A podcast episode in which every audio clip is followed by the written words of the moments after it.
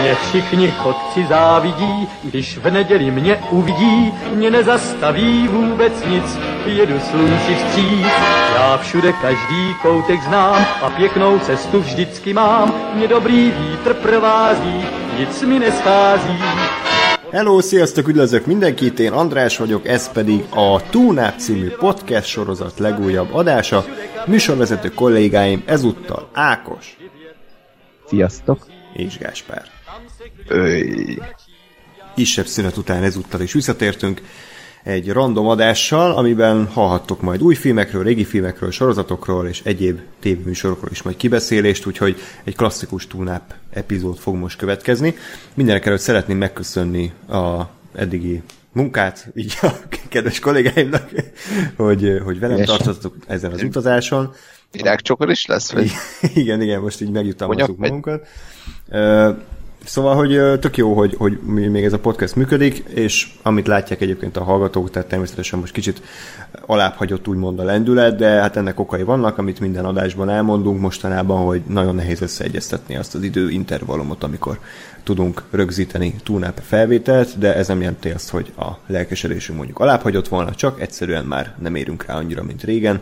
Ettől függetlenül Szeretném megköszönni azoknak, akik támogattak minket, mind e-mailben, mind YouTube kommentekben, és legfontosabban természetesen a Patreon támogatóinknak, akik nem más, mint ugye József K., Nagy Ansia, Dvorski Dániel, Billy Bo, Botton, Stupid Fat Hobbit és Nevadi, ők azok, akik uh, ismételten kiálltak értünk mellettünk, uh, valamint akkor elmondanám a szokásos elérhetőségeinket, aki esetleg új hallgató lenne, tudtok nekünk e-mailt írni a tunap314 kukac gmail.com címre, fenn vagyunk Facebookon és Twitteren, facebook.com per Radio Tunaup, Twitteren pedig az Radio Tunaup néven tudtok minket megtalálni. Ha minden igaz, akkor fenn vagyunk Spotify-on, Soundcloud-on és iTunes-on is, aminek megtaláljátok az elérhetőségét itt a YouTube videó alatti leírásban.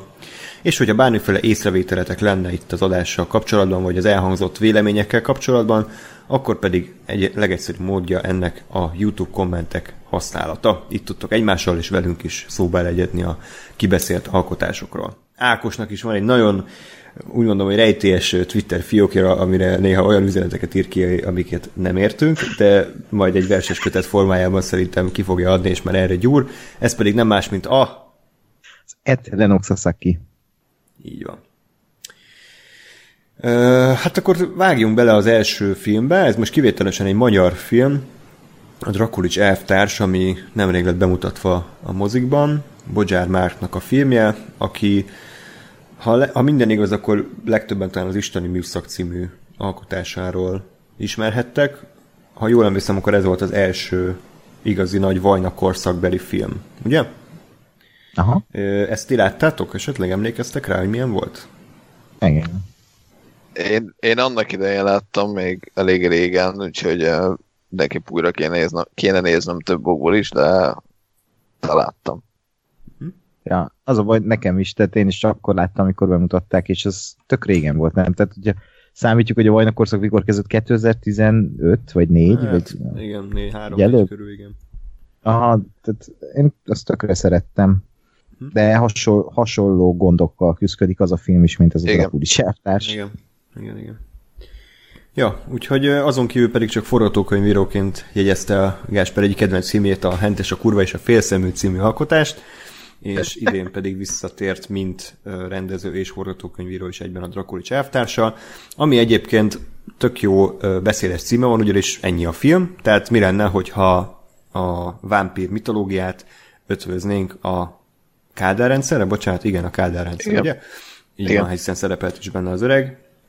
Tehát ez egy, ez egy olyan pitch szerintem, ami, ami a Bodzsár már előállt, ami elég erős, és rengeteg jó poénra és érdekes eseményre adhatna ugye lehetőséget. Már ez a két világnak az elegyítése, ami a lehető legtávolabb áll egymástól, a vámpírok romantikája, a horrorisztikus eleganciája, szexisége, és akkor ez az egész bele van dobva, ez a krumplileves szagú, kicsit ilyen lepukkant, szomorú Warburgokkal teletűzött kádárrendszerbe. Tehát ez a kettő világ, ez ugye pontosan ellentét egymásnak, és ezért volt számomra érdekes az alapkoncepció. Az, hogy ez mennyire sikerült végül kiaknázni, arról majd beszélni fogok. Először kíváncsi lennék mondjuk Ákos véleményére, hogy te, mint azért a, a mostani magyar filmeknek a kimondható mondjuk rajongója, vagy hát igen nagy támogatója, mit szóltál ehhez az alkotáshoz? Én ezt a filmet nagyon vártam már, ez nagyon régóta terben volt szerintem, még talán a Vajna korszak előtt lehet hülyeséget mondok, de emlékszem, hogy ez a Drakuli csertás, ez nagyon nagy múltra tekint vissza így tervileg, és akkor is már a Nagy Zsolt le volt castingol. És mindig tök jó volt ez a koncepció, hogy mindig tetszett, hogy, hogy egy ilyen ne próbálkoznak így magyar fronton, mert ha így belegondolunk, ez egy tök jó elvetemültségre adhat okot így filmének, hogy, hogy ezt, akkor ezt a kettő történetet, vagy tematikát ezt így ötvözzék, és én így elsődlegesen kijelentem, hogy ez a film szerintem kurva jó, viszont ha nagyon bele akarunk menni, és be, valószínűleg belefogunk, akkor azért láthatjuk, és a film közben is érezzük, hogy ez a kurva jó titulus néha nem elég, mert itt tényleg egy történetet kéne elmesélni karakterekkel, és nem csak papírmasé figurákat nézni, akik öhörködnek, és ez utóbbi van a filmben, és nekem ez itt szórakoztatási faktorban elég volt, viszont az a baj, hogy ahogy néztem a filmet és véget, arra gondoltam, hogy ez lehetett volna több is, és sokkal menőbb is lehetett volna akár így, ha jobban meg van írva ez a film, mert ez a legnagyobb baja, hogy alul van írva, legalábbis a karakterek azok nagyon alul vannak írva, és emiatt kibicsaklik néha, néha a filmnek a bokája, hogy például van egy főhősnő, akit egy akit én na- nagyon bírok, vagy hát a színésznőt, a, Walter Slidit, és itt kb. az volt a karaktere, hogy ő a nő és semmit nem tudunk róla, semmi ö, ö, karaktere nincsen, csak ő így van a filmben, és ö, tök jó dolgokat csinál, hogy táncol, meg izé, tehát tök viccesen adja elő, de hogy közben meg semmi, és a, a Nagy Zsolt ugyanez, aki ugye mondhatni a címszereplő, a Fábián elvtárs, semmit ö, nem tesz, ö, vagy nem tenni tesz a színész, csak hogy a figurát nem írták meg úgy, hogy érdekeljen, vagy bármi legyen vele, aki pedig elviszi szerintem az egész filmet az Nagy Ervin, akinek a karakter szintén úgy semmi, de hogy közben ő valahogy mégis egy életet tud vinni ebbe az egész karakterbe, és ő számra a filmnek a nagy csillagatú Szabolcs uh, mellett, meg hát a film hangulata az, ami, ami a másik nagy főszereplőnek a filmnek, mert iszonyú jó hangulata van, ahogy említett András, ez a büdös krumpliszag így össze mixelődik ezzel a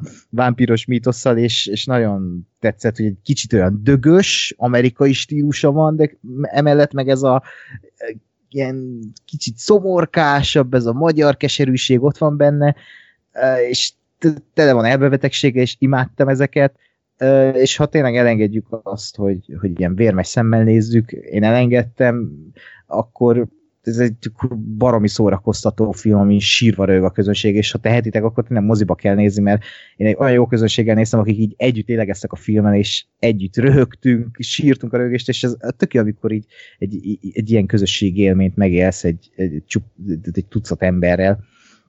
Úgyhogy nekem, nekem ez a véleményem erről a filmről, hogy kurva jó, de ha a dolgok mögé nézünk, akkor uh, látjuk, hogy, hogy uh, kilóg a láb, főleg a film második felében. Így van. Gáspár, mit szólsz ehhez? Hát én is, én is sajnos ezt éreztem, és hogy, hogy tényleg a, a, az isteni műszaknál is annó az volt a, az érzésem, hogy igen, van egy jó ötlet, meg igen, látom, hogy mondjuk tarantínoskodni akar. És aztán ez így ennyi. És itt is az volt, hogy tök jó az ötlet, csak, csak hogy így nem nagyon ö, lépett előre ö, a történet, vagy az egész semmi gyakorlatilag, hanem így, így, így oké, okay, igen, ez az alapsztori, vámpírok meg Kelder korszak, és szevasz, és ennyi. Ö, és hogy vannak benne ilyen jelenet szinten jó ötletek, meg ilyen jó mozzanatok, amiket szétrögöm magam, tehát spoileresek leszünk. 3, 2, 1. Tehát a, a nem tudom én, a harmadik típusú találkozásokat megélni kívánó Kádár Eftárs, meg hogy a gránátként dobálják a fokhagymát a, a Nagy Zsolthoz, hát az ilyen hülyeségek, azok, ezek a zseniális ötletek, meg hogy megérzi a, a szomszéd szobából a, a fokhagymát a kolbászba, és tehát ilyen marhaságok, ezek, ezek tök jók, de hogy, de hogy tényleg sztori szinten így nem, nem nagyon lépett tovább. Tehát, hogy most mit tudom én, nyilván más kategória, de most hirtelen a, a What We Do in the Shadows jutott eszembe, ami ugye szintén az, hogy, hogy van egy jó alapötlet, csak ott, ott végig is viszi meg, ott, ott tele van ilyen gegekkel, meg ilyen, ilyen olyan dolgokkal, ami, ami tényleg azt látom, hogy elképzelte a Taika Waititi, hogy mi lenne, hogyha a vámpírok vizé, ma élnének, vagy ma lennének, vagy, vagy ma is lennének, és és a, a, a mi a contemporary magyarul? Mindegy. Tehát a, a mostani idők Új-Zélandján ott lennének, és így ezt látod végig minden pillanatában a filmnek. És itt meg, itt meg így, hát ott volt a Kádár korszak, de igazából úgy, ahogy a Kádár korszak mindig ott van, vagy, vagy tehát abban semmi újdonság nem volt, és, és igazából a, a magát a vámpír mitoszt se éreztem, hogy olyan nagyon újra gondolták, vagy felturbozták volna, hanem minden ilyen, ilyen alap, oké, okay, igen, szinten ott van, és ennyi. De, de összességében én is egyébként tök jól szórakoztam rajta, csak, csak valahogy hogy tényleg azt éreztem, hogy így, hát azért mondjuk ebből az alapötletből azért egy jóval többet ki lehetett volna hozni. Igen, hát akkor nem lesznek nagy viták ezzel a filmmel kapcsolatban, mert, mert én is ugyanezt gondolom, hogy amíg néztem, addig teljesen szórakoztató volt, és mi is egy elég hálás közönséggel néztük, talán kicsit már túl hálás, tehát hogy én egyébként ezt gyűlölöm, amikor amikor az van, hogy a filmben elhangzik mondjuk egy közepes poén, és akkor mögöttem valaki hangosan elismétli ugyanazt, hogy ha ha ha, ha tényleg. és, és, és így, így, így, miért, hogy mit hisz, tehát, hogy, hogy majd így rajta is nevetni fogunk, hogy ő is próbál így, így, így megfelelni, vagy, vagy tehát nem, nem értem ezeket az embereket, hogy mit gondolnak, meg úgy érzik magukat, mint otthon a nappaliba nézni a filmet, ami, ahol teljesen rendben van, hogy visszabeszél a tévének, de egy moziban nem biztos, hogy ezt kéne csinálni. Várjál, én, én is ezt elfelejtettem mondani, hogy az én vetítésen kettő mellettem ült egy férfi, aki úgy reagált el a filmben az eseményeket, amikor így valami valós eseményt említettek a filmben, mit tudom én, hogy 1956, akkor a férfi így, így kibaszott hangosan felkiáltott, hogy hoppá! Hoppá! és így végig a filmben, amikor centrumáruházat így említik, hoppá! Hú, hogy a Borzsó agyában, hogy, így, hogy ő ráismerte erre, nem? Meg, hogy, hogy Igen, Pali. Hoppá, hú, megy. És így hallom, hogy mondja a nőnek, akivel volt a filmet, és hú, megy, jártunk a Cetrumáruház, hoppá! És így... Palik Lászlóval nézted a filmet, hogy Itt, úristen, tehát igen, vannak ezek a túl, túlfűtött nézők, tehát ez igen, ez, de vicces. Igen, bocsánat. Nem, nem, ez, ez teljesen eltér, eltérezhető, mert ezek az emberek léteznek, és köztünk vannak, és szavaznak. Gyereket nevelnek. Igen. Egyébként ez az a fajta film, ami, amiért teljesen joggal lehet rajongani, ahogy azt teszi azt mondjuk a Varga Ferenc nevű magyar újságíró, aki arra vállalkozott, hogy összegyűjt, nem tudom, 70 kurva jó dolgot a Drakulics Eftásban, és, és ő ezt így egész jó halad vele, mármint úgy értem, hogy halad vele, az, té- az már más, hogy olyanok vannak, hogy mit tudom én, hogy rázza a vállát a csaj, meg ilyenek, tehát hogy ez nem biztos, hogy... Jó, de az tényleg menő. Oké. Okay. az nekem is feltűnt. Okay. Jó. Szóval, hogy ez egy olyan film, amiért tényleg lehet rajongani, mert, mert mert ha nem gondolunk bele abba, hogy valójában a sztoria semmiről se szól, akkor, akkor teljesen jól el lehet szórakozni rajta. Szerintem a szövegkönyv az, az egész, egész frappáns, sőt néha már ilyen majdnem tanúszintű egysorosokat írt hozzá a Bodzsármák, tehát ebben ő szerintem nagyon erős a dialógokban és, és ötletekben.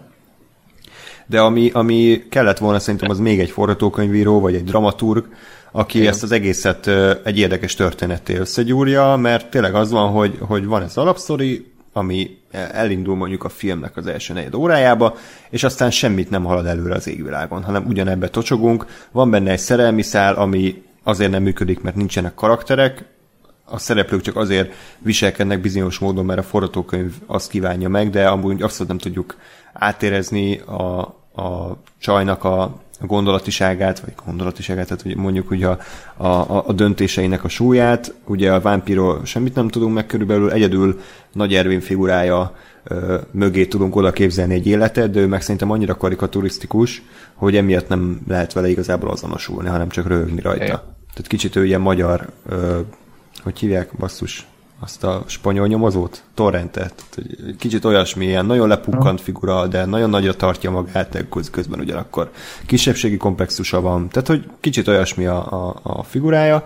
A mellékszereplők szerintem tök jók, tehát a, tényleg a Túróci Szabolcs, aki elvileg ilyen vajna paródia akart lenni, mondjuk ez nekem nem annyira jött el, de tegyük fel, hogy így van, meg az ő titkárnője, meg ezek a tipikus ilyen kádárrendszerből ránk rohadt figurák, mint a Bödös Tibornak a kameója, és szerintem ezek mind rendben vannak, és tényleg segítenek ahhoz, hogy ez egy tök szórakoztató, egyszer nézős vigyáték legyen, de sajnos semmi többet nem, nem nyújt ennél, és szerintem a filmnek az utolsó mondjuk harmada vagy negyede az kicsit ki is siklott nekem, nem volt igazából szórakoztató se, nem, nem tudtam már vele, olyan vele mit kezdeni, és szerintem az, a, a, a finálé is eléggé ilyen adhok módon van összecsapva.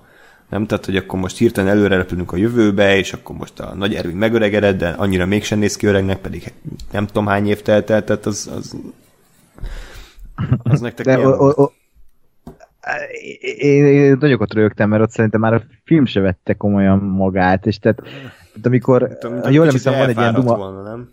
Hát igen, de mintha lett volna egy olyan duma, hogy így rosszul sikerült a műtét, valami igen, arcműtétje a nagy erői karakterének, és azon gondolkodtam, olyan elbaszottul néz ki ez a maszk, hogy ez utólag rakták bele, vagy tényleg ez volt a cél, hogy ilyen ergyán nézzen ki, mert hogy tényleg a, a hollywoodi filmekben néz ki így, melyikben volt az a, ja, az pont az aranyéletben volt az a rondán kinéző ö, ö, várandós anyuka a, a, yeah. a Tehát, hogy vannak azok, amikor így nagyon nem találják el a maszkot, de épp rá is játszottak azzal, hogy nar, nagy, vagy nem, Nagy Ervin narrája, hogy, hogy egy új plastikája volt, és akkor elcseszték, és akkor a leg, leges, legsablonosabb amerikai akcentussal beszél, tehát az, ott már tényleg annyira karikaturisztikus volt az egész, meg az utol, ut, utolsó kép is, amikor uh, ott van a um, egy hatalmas reklámtábla, és akkor ott van Nagy Ervin öreg karakter, aki tartja a könyvet,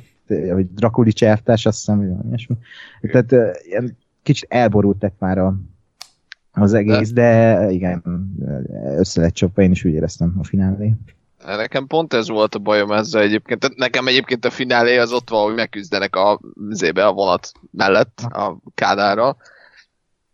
Mert hogy, mert hogy nekem ami utána van pont ez, hogy az a, az a jelen per picit jövőbeli része, ez nekem, nekem azért lók ki, mert mert nem tudom eldönteni, hogy, hogy most ez tényleg mennyire kéne ezt komolyan venni. Tehát, hogy amit, amit mondasz, ez a, ez a gag, hogy, hogy ő, ő most akkor izé, megöregedett és összeégett Amerikába, és izé, és rosszul sikerült a műtét, hogy ez most mennyire, mennyire tényleg gag, vagy mennyire akarták ezt komolyan meg, meg még inkább ez a, ez a egymásra találnak, és akkor ott randomos márolás, hogy most ez egy ilyen Twilight gag odaszúrás, szólás akarta lenni, vagy ezt most komolyan gondolták, vagy nem.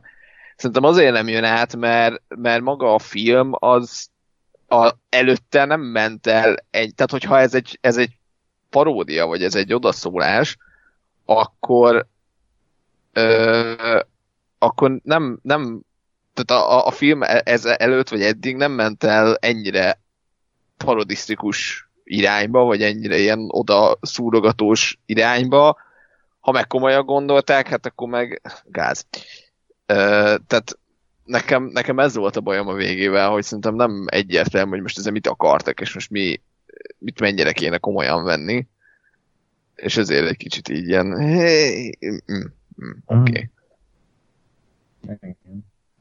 de, de megmondom őszintén, tehát én tehát szerintem azt egyébként semmit nem adott hozzá. A, tehát az, az megint az volt, hogy megint egy ötlet volt, hogy, hogy jó, igen, ja. véget ért a Kelder korszakba, igen, és mi lenne, hogyha ő még ma is ilyen, hogy mi lett volna, ha ő elmegy Amerikába, mi lett volna, ha ezek x évvel később uh, újra találkoznak a random a villamoson. Tehát, és akkor így megjegyzem, amit András mondott, hogy nem volt ott egy, egy, egy nem tudom, dramaturg, vagy, vagy egy társíró, aki azt mondta volna a bocsának, hogy hát, szerintem ezt hagyjuk a picsába.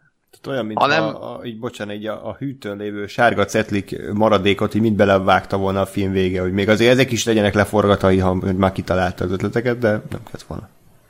Igen. Ja. De ötlet szintjén, szintjén, tehát mint gag, az meg működik. Tehát ha úgy vesszük, én nekem pont, én is pont ezt mondtam mondjuk, hogy hogy ha nézed a filmet, akkor te kurva jól szórakozol, csak közben, vagy utólag le fog esni, hogy igazából az egész dramaturgia egy, egy, egy, egy gag show, egy ilyen sketch uh, film, ami összeköt egy nagyon vékonyka történet, és uh, de az szerintem tök jó, ha úgy nézi végig az ember, hogy ebbe film közben nem gondol bele, hanem csak így a végén esik, hogy például most így, hogy beszélünk, így még jobban körvonalazódik, hogy igen, annyira nem erős így filmileg, de hogy közben meg mint szórakoztató, így a szórakoztató alkotás, és hogy tényleg, hogy, hogy ez egy, egy magyar film, és ilyet is tudunk, ez szerintem tök jó, hogy van egy ilyen filmünk, és uh, uh, tényleg meg, meglátjuk majd a következő Bodzsár Márk filmet, hogy az, az milyen lesz, de örülök, hogy van egy ilyen Guy Ritchie-s, Tarantinos csáó, aki, aki ezeket a filmeket majmolja. Remélem egyszer túljut ezen, és tényleg egy erősebb történetű film lesz, ami nem csak e- ezekbe a gegekbe kapaszkodik. De amíg ilyen filmeket gyárt, nekem ezzel nincs bajom, mert szórakoztató, és kell ilyen is. Igen, hát meg olyan, olyan szempontból jó, hogy most tényleg ez egy, ez egy valamennyire műfai film, de azért uh-huh. nem, de, de van benne egy kis ötlet, vagy egy kis sajátosság is, meg, meg tényleg, de hogy egy szórakoztató film, és nem egy ilyen zé, művészkedünk, és sírunk a sarokba is, de rossz nekünk kategóriájú fasság. Ja, úgyhogy összességében talán azt tudjuk mondani, hogy ajánljuk a filmet, akár moziban is egyébként, mert a látványra nem lehet panaszunk, tök jók a díszletek, igényes a, a, az operatőri munka, a zene nagyon jó egyébként, nekem az feltűnt, hogy magyar filmhez képest meglepően kidolgozottak a tételek, és, és tényleg egy, egy normális közönséggel ez a film élvezeti értékén még sokat dob, hogyha az ember nem egyedül otthon nézi, hanem, hanem egy, egy jó társasággal, úgyhogy összességében szerintem ajánlhatjuk a Drakulics elvtárs című filmet. Kérdés, hogy ajánljuk-e a Terminátor Sötét Végzet című alkotást, amiről szerintem már nagyjából mindenkinek meg volt előre a véleménye, mielőtt egyáltalán egy bemutatták volna. Nagyon röviden, tehát ez a Terminátor 3, mondjuk, ami egyébként Terminátor 6, de a Terminátor Genesis, ami az ezelőtti rész igazából az is a Terminátor 3-nak számított, Sőt, volt egy Terminátor 3 is, tehát igazából aki ezt még tudja követni, annak gratulálok. A lényeg az, hogy most ezúttal James Cameron maga a franchise-nak az alapító atya próbált nekiveselkedni annak, hogy hogy hát 28 év után végre egy normális folytatást kapjon az eredeti Terminátor első és második része. Vagy ahogy a magyar narrátor mondta a trailerben, James Cameron a producer visszatér. Oké. okay.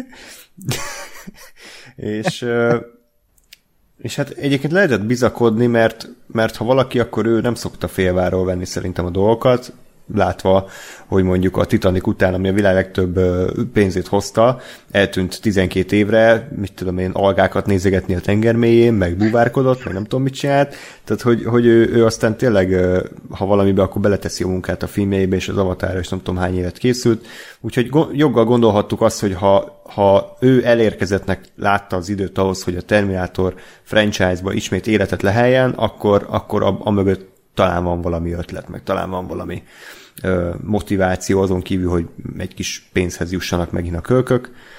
És ö, a probléma az ott van egyébként, hogy ezen kívül nem nagyon csinált a Cameron semmit, tehát a forgatókönyvbe annyira nem folyt bele, nem ő rendezte, hanem igazából csak producer volt, amit én nagyjából úgy képzelek el, hogy felvázolta, hogy nagyjából mi legyen a film.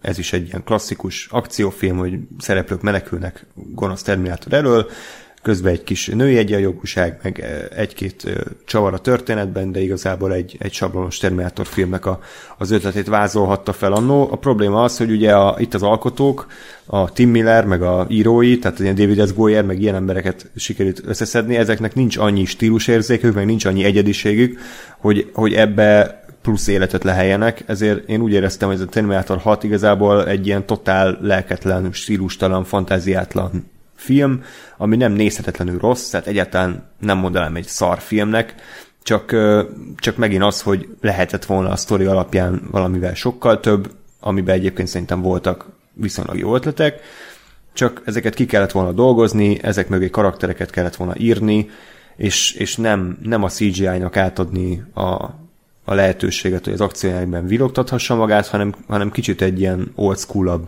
irányba vittem volna el az egész egész produkciót, úgyhogy és amit még sokan kiemeltek, és én is egyébként látom, hogy az egész olyas, mint a Force Awakens, tehát egy ilyen soft reboot, vagy legacy attól függ, hogy melyik kifejezést használjuk, hogy sok-sok évvel az előző rész után egy folytatás, amiben visszatérnek a régi szereplők, ugye megöregedve, átadják a stafétamotot az új generációnak, de közben egyébként saját magát remékeli a sztori, mert nagyon sok újdonságot nem láthatunk így a történetvezetés tekintve, úgyhogy ebben tényleg van valami. Hát én ezt azzal helyesbíteném, hogy ez, ez a Dark Fate az olyan, mintha a Force Awakens lenne, ha a Force Awakens pofán hányta volna a Star Wars örökségét, mert a Dark Fate az konkrétan pofán hányja, és megrugdalja a Terminator 1-2-t, legalábbis a kettőt. Ezen azért nem lepődtem meg, mert eddig az összes folytatás ezt csinálta, tehát itt már csak... De nem ennyire. Tehát itt, itt az a baj, hogy itt direkten kijelentették, hogy ez a, ez a második résznek a folytatása, és felejtsük el a harmadik, negyedik, ötödik rész, nem, ez, ez, bazzeg, ez, ez, ez az igazi történet, és közben, tehát ott van 92, nem 92, nem tudom, mikor láttam a Terminator 2, de nagyon pici voltam. Hát 92-ben láttad az? a lényeg, hogy nagyon pici voltam, hú, John Connor, meg Terminator, hú, barátok lesznek, ah, hú, az egész filmet végig izgulom, meg izé, de, hú, de jó, ah, megmentette John Connor, a Terminator, úgy bőgök, meg minden, mai napig bőgök. Jön a hatodik rész, ami azzal kezdődik, hogy megjön egy újabb Schwarzenegger a filmbe, és a, a 30. másodpercben hátba lövi John Connort, és John Connor meghal.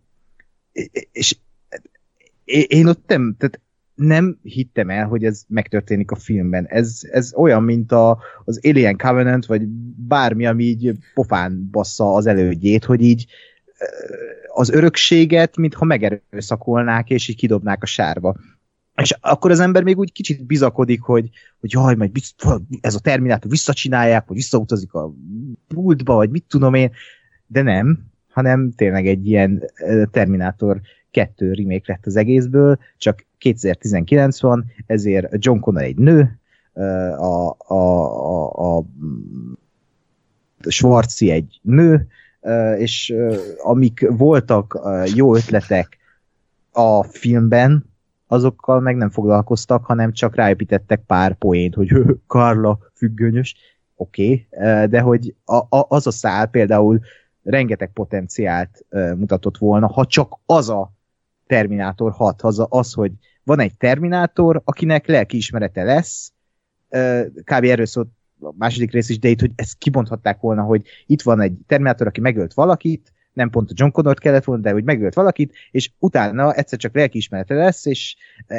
ezt kibontani egy ilyen hardcore, hardcore skiffy vonalban, de ez, ez kb. addig jutott, hogy Karla függönyös, és ezzel lezárták, a sokkal fontosabb volt, hogy újra jöjjön egy gonosz Terminátor, a gonosz Terminátor üldözze őket, és a végén együtt legyőzzék, és ez nagyon-nagyon jó film.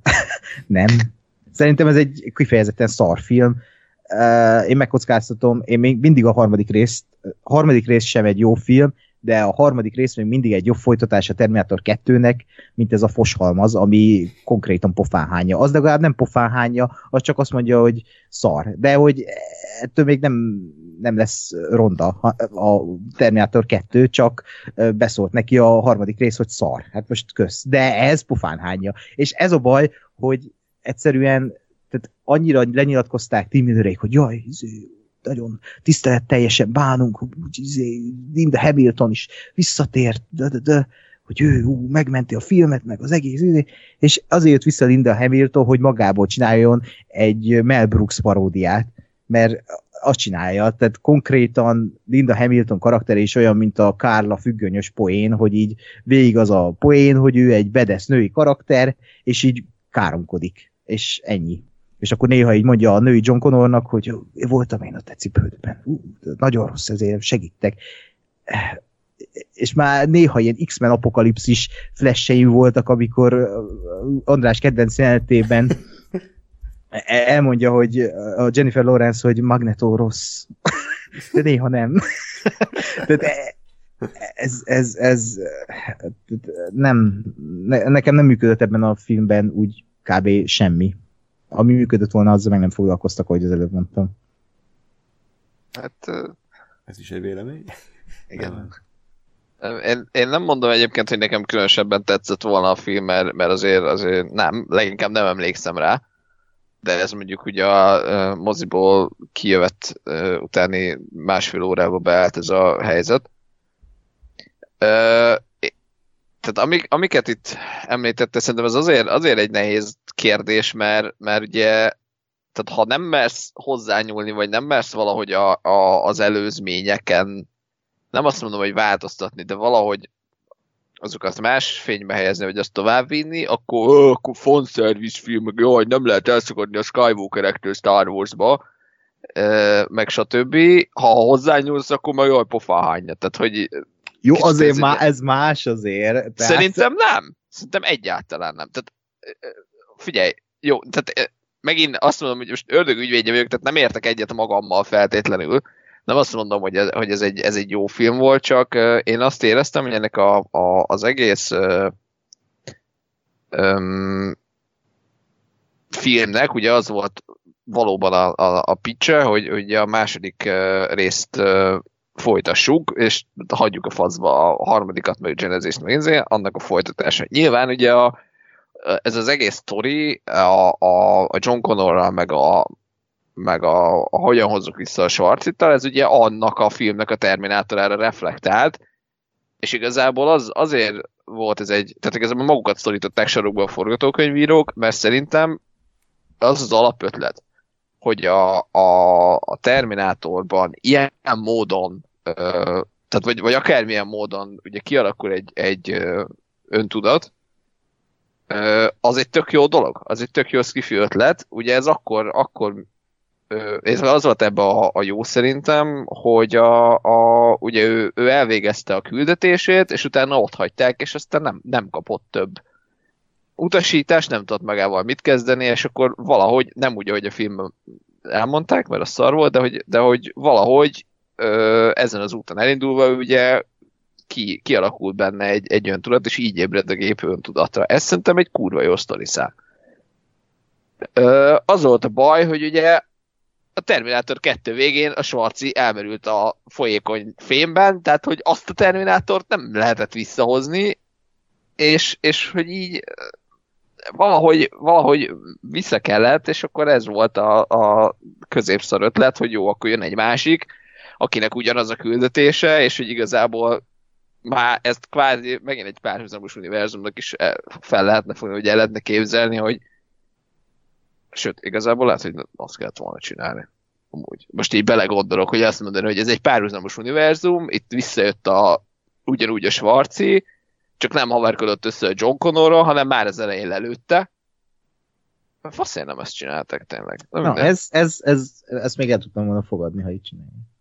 Nem, mert akkor érted, akkor azt mondom, hogy akkor megvan kvázi ugyanaz a Schwarz, és látok egy, egy alternatív uh, timeline ahol, ahol ő azért, mert az elején elvégezte a dolgát, és, és nem tudott összebarátkozni a John Connorral, de ott maradt, és azért ki, mi, de nekem milyen azért, jó azért nem annyival tetszik jobban, mert nekem igazából az a bajom ezzel az egész a Terminátor függőnyárus lesz sztorival, hogy nekem kell az, előzmény, hogy ő a kapcsolatot a Johnnal kiépíti. Tehát azt nem tudom el, Jogos. azt nehezen fogadom el, hogy egy random terminátor, aki tényleg egy gép, és, és kód, kód van a fejébe, és elvégzi a küldetését, és utána függönyárus lesz. Most ez tök mindegy, hogy a, a T2-es Svarci, vagy, a, vagy ez a Svarci.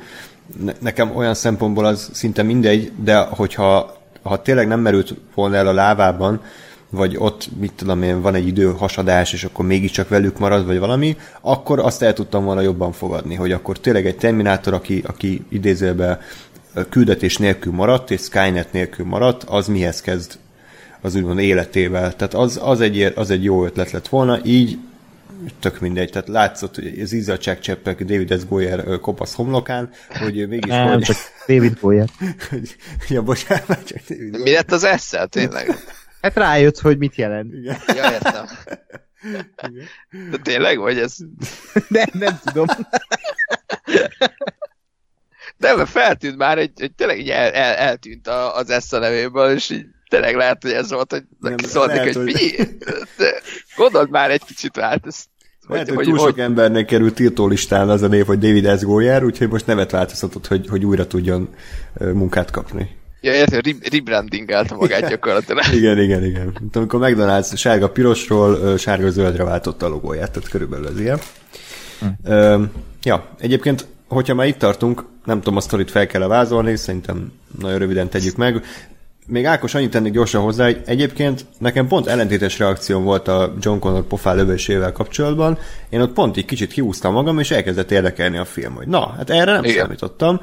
Na most ezzel mit fognak kezdeni? Tehát pont az volt a bajom az előző Terminator filmek, hogy kurva kiszámítható volt az összes, mindegyikben ugyanaz történt, nem volt semmi csavar.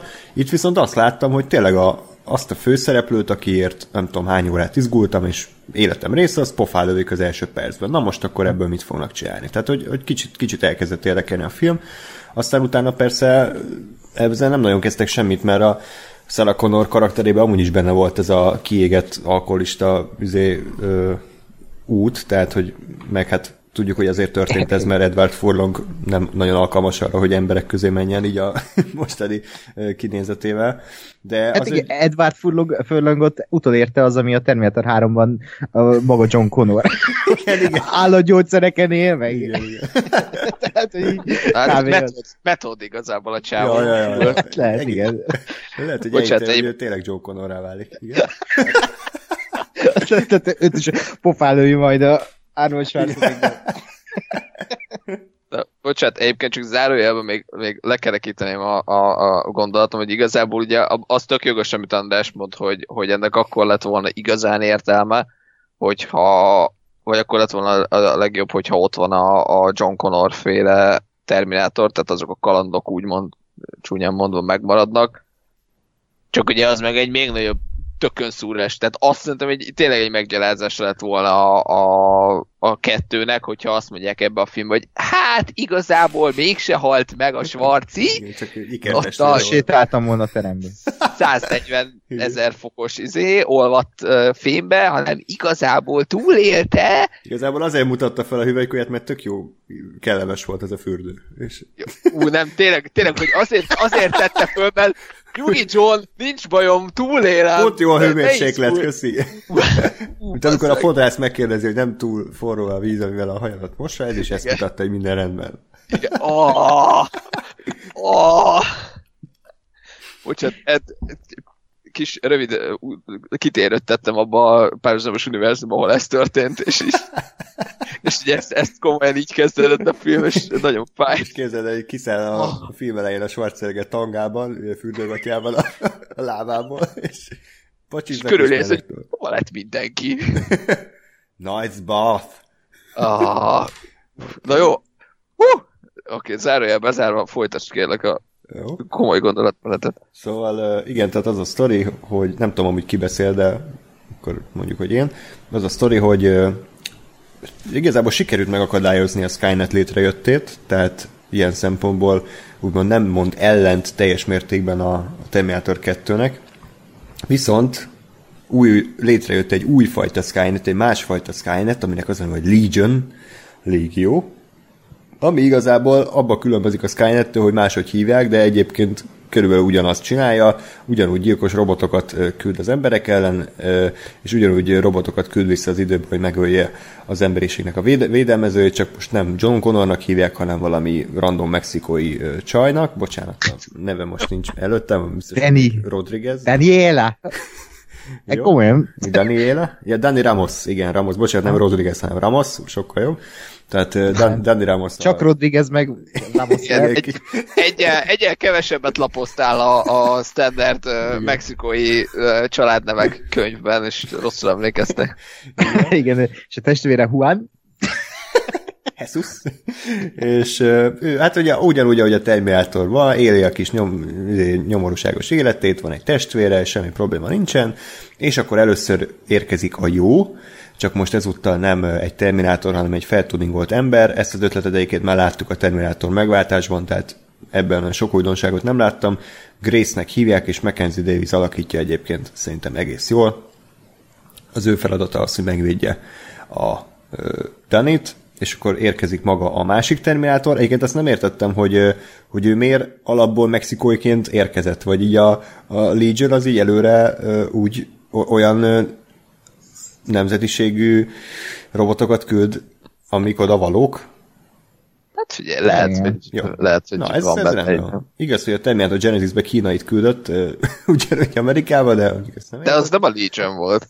Ja, az még a Skynet. A Skynet, az- mert a Skynet az a, az, a, az, a, az elmúlt idők ö, patriarchális fehér ö, izéje, white privilege rendszere, aki egy ö, kigyúrt, ö, osztrák testépítőt küld vissza, mert hogy ő a, a felsőbbrendű fehér férfi, majd ő fogja elintézni a dolgokat. Bezzeg a Legion, az már egy mai kornak megfelelő polkorrekt rendszer, aki a kisebbségeket is figyelembe veszi. Így van. De- És rejtett egyébként egy kimaradt jelenet, hogy kiderül róla, hogy transznemű. Mi a Legion vagy a... A gonosz terminál. Igen, a Rev, Rev 9, tehát nektek is itt volt a nyelvetek hegyén, ez a jó kis név, nem? Hogy ez a Rev 9. Na és akkor ő kezdi el üldözni a Denét, akit véd a, a Grace, aki egyébként tényleg olyan, mintha ötvöznénk a Michael Bean féle Kyle, hogy hogy hívták? Kyle Kyle Reese, a, a Schwarzi féle Terminátorra, tehát hogy egy ilyen nagyon bedesz, nagyon kemény csaj, de ugyanakkor sebezhető is, kifáradhat. Tehát igazából nekem az ő karakterével nagyon nem volt bajom. Akkor ők menekülnek, menekülnek, és akkor egyszer csak arra téved, ugyanúgy, ahogy Han Solo a Force Awakens-be, a, a kiégett alkoholista Sarah Connor, aki nagyon bedesz egysoros tekintetében rakétavetővel szétlövi a, a gonosz Terminátort, egyébként a, a, akiben annyi az ötlet, hogy ezúttal le tud válni a folyékony fém a fémvázról, tehát hogy Hú, ezt sikerült az- kitalálni. komoly, komoly ötletelés lehetett. És akkor igazából ennyi, tehát azt, azt még tudjuk, hogy van egy SMS küldözgető ember.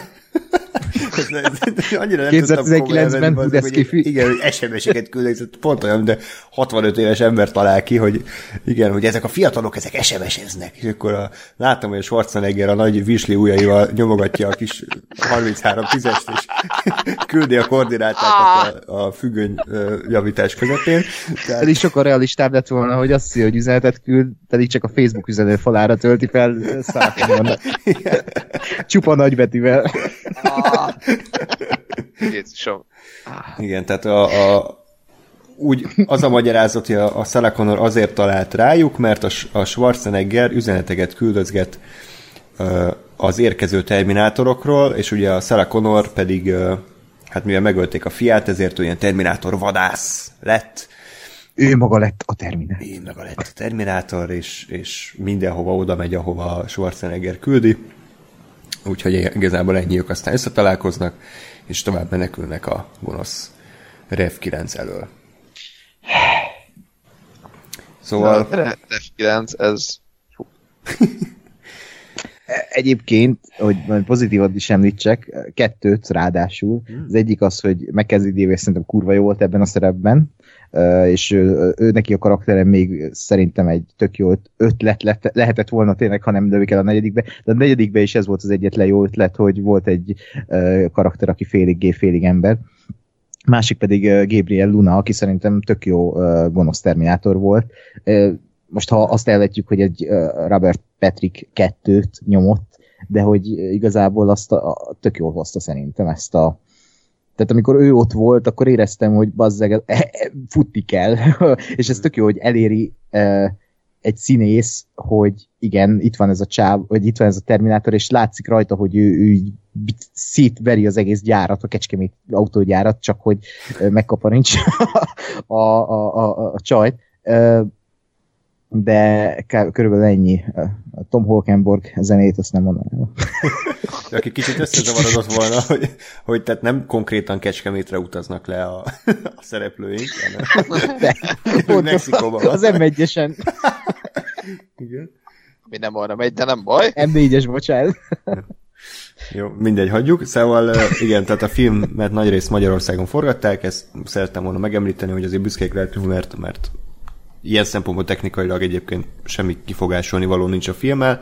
Az egy esztetikai kérdés, hogy szerintem Tim Miller túl sokra becsüli a CGI-t, nyilván mert ő VFX-esként kezdte, tehát nyilván nyilván ő, ő azt tartja az igazi megoldásnak minden jelenetre, de szerintem csomószor túl sok volt, és főleg az utolsó mondjuk 50 perc vagy 40 perc annyinak tűnt, az már egy nagy hosszú akcióját, és engem rohadtul elfárasztott, mert pont a CGI-nak a, a légiessége, a, az, hogy nincsen igazán ö, fizikája a dolgoknak, és össze-vissza repkednek a, a, azon a hülye ö, repülőn, meg lezuhannak, meg a gát, és akkor a gátról is lezuhannak, és akkor még a víz alatt is harc, és akkor, tehát hogy ez a, a Terminator 2 is egyébként ezt csinálta, hogy, hogy egy nagy hosszú akciójelentet tett a, a film végére, de ott ugye mivel nagyrészt praktikus effektekkel dolgoztak, ezért még volt az egésznek egy olyan súly, hogy baszki, tényleg azt látod, hogy egy kurva helikopter az átrepül egy híd alatt, de úgy, hogy éppen csak elfér, meg, meg felborul a kamion, meg, tehát hogy volt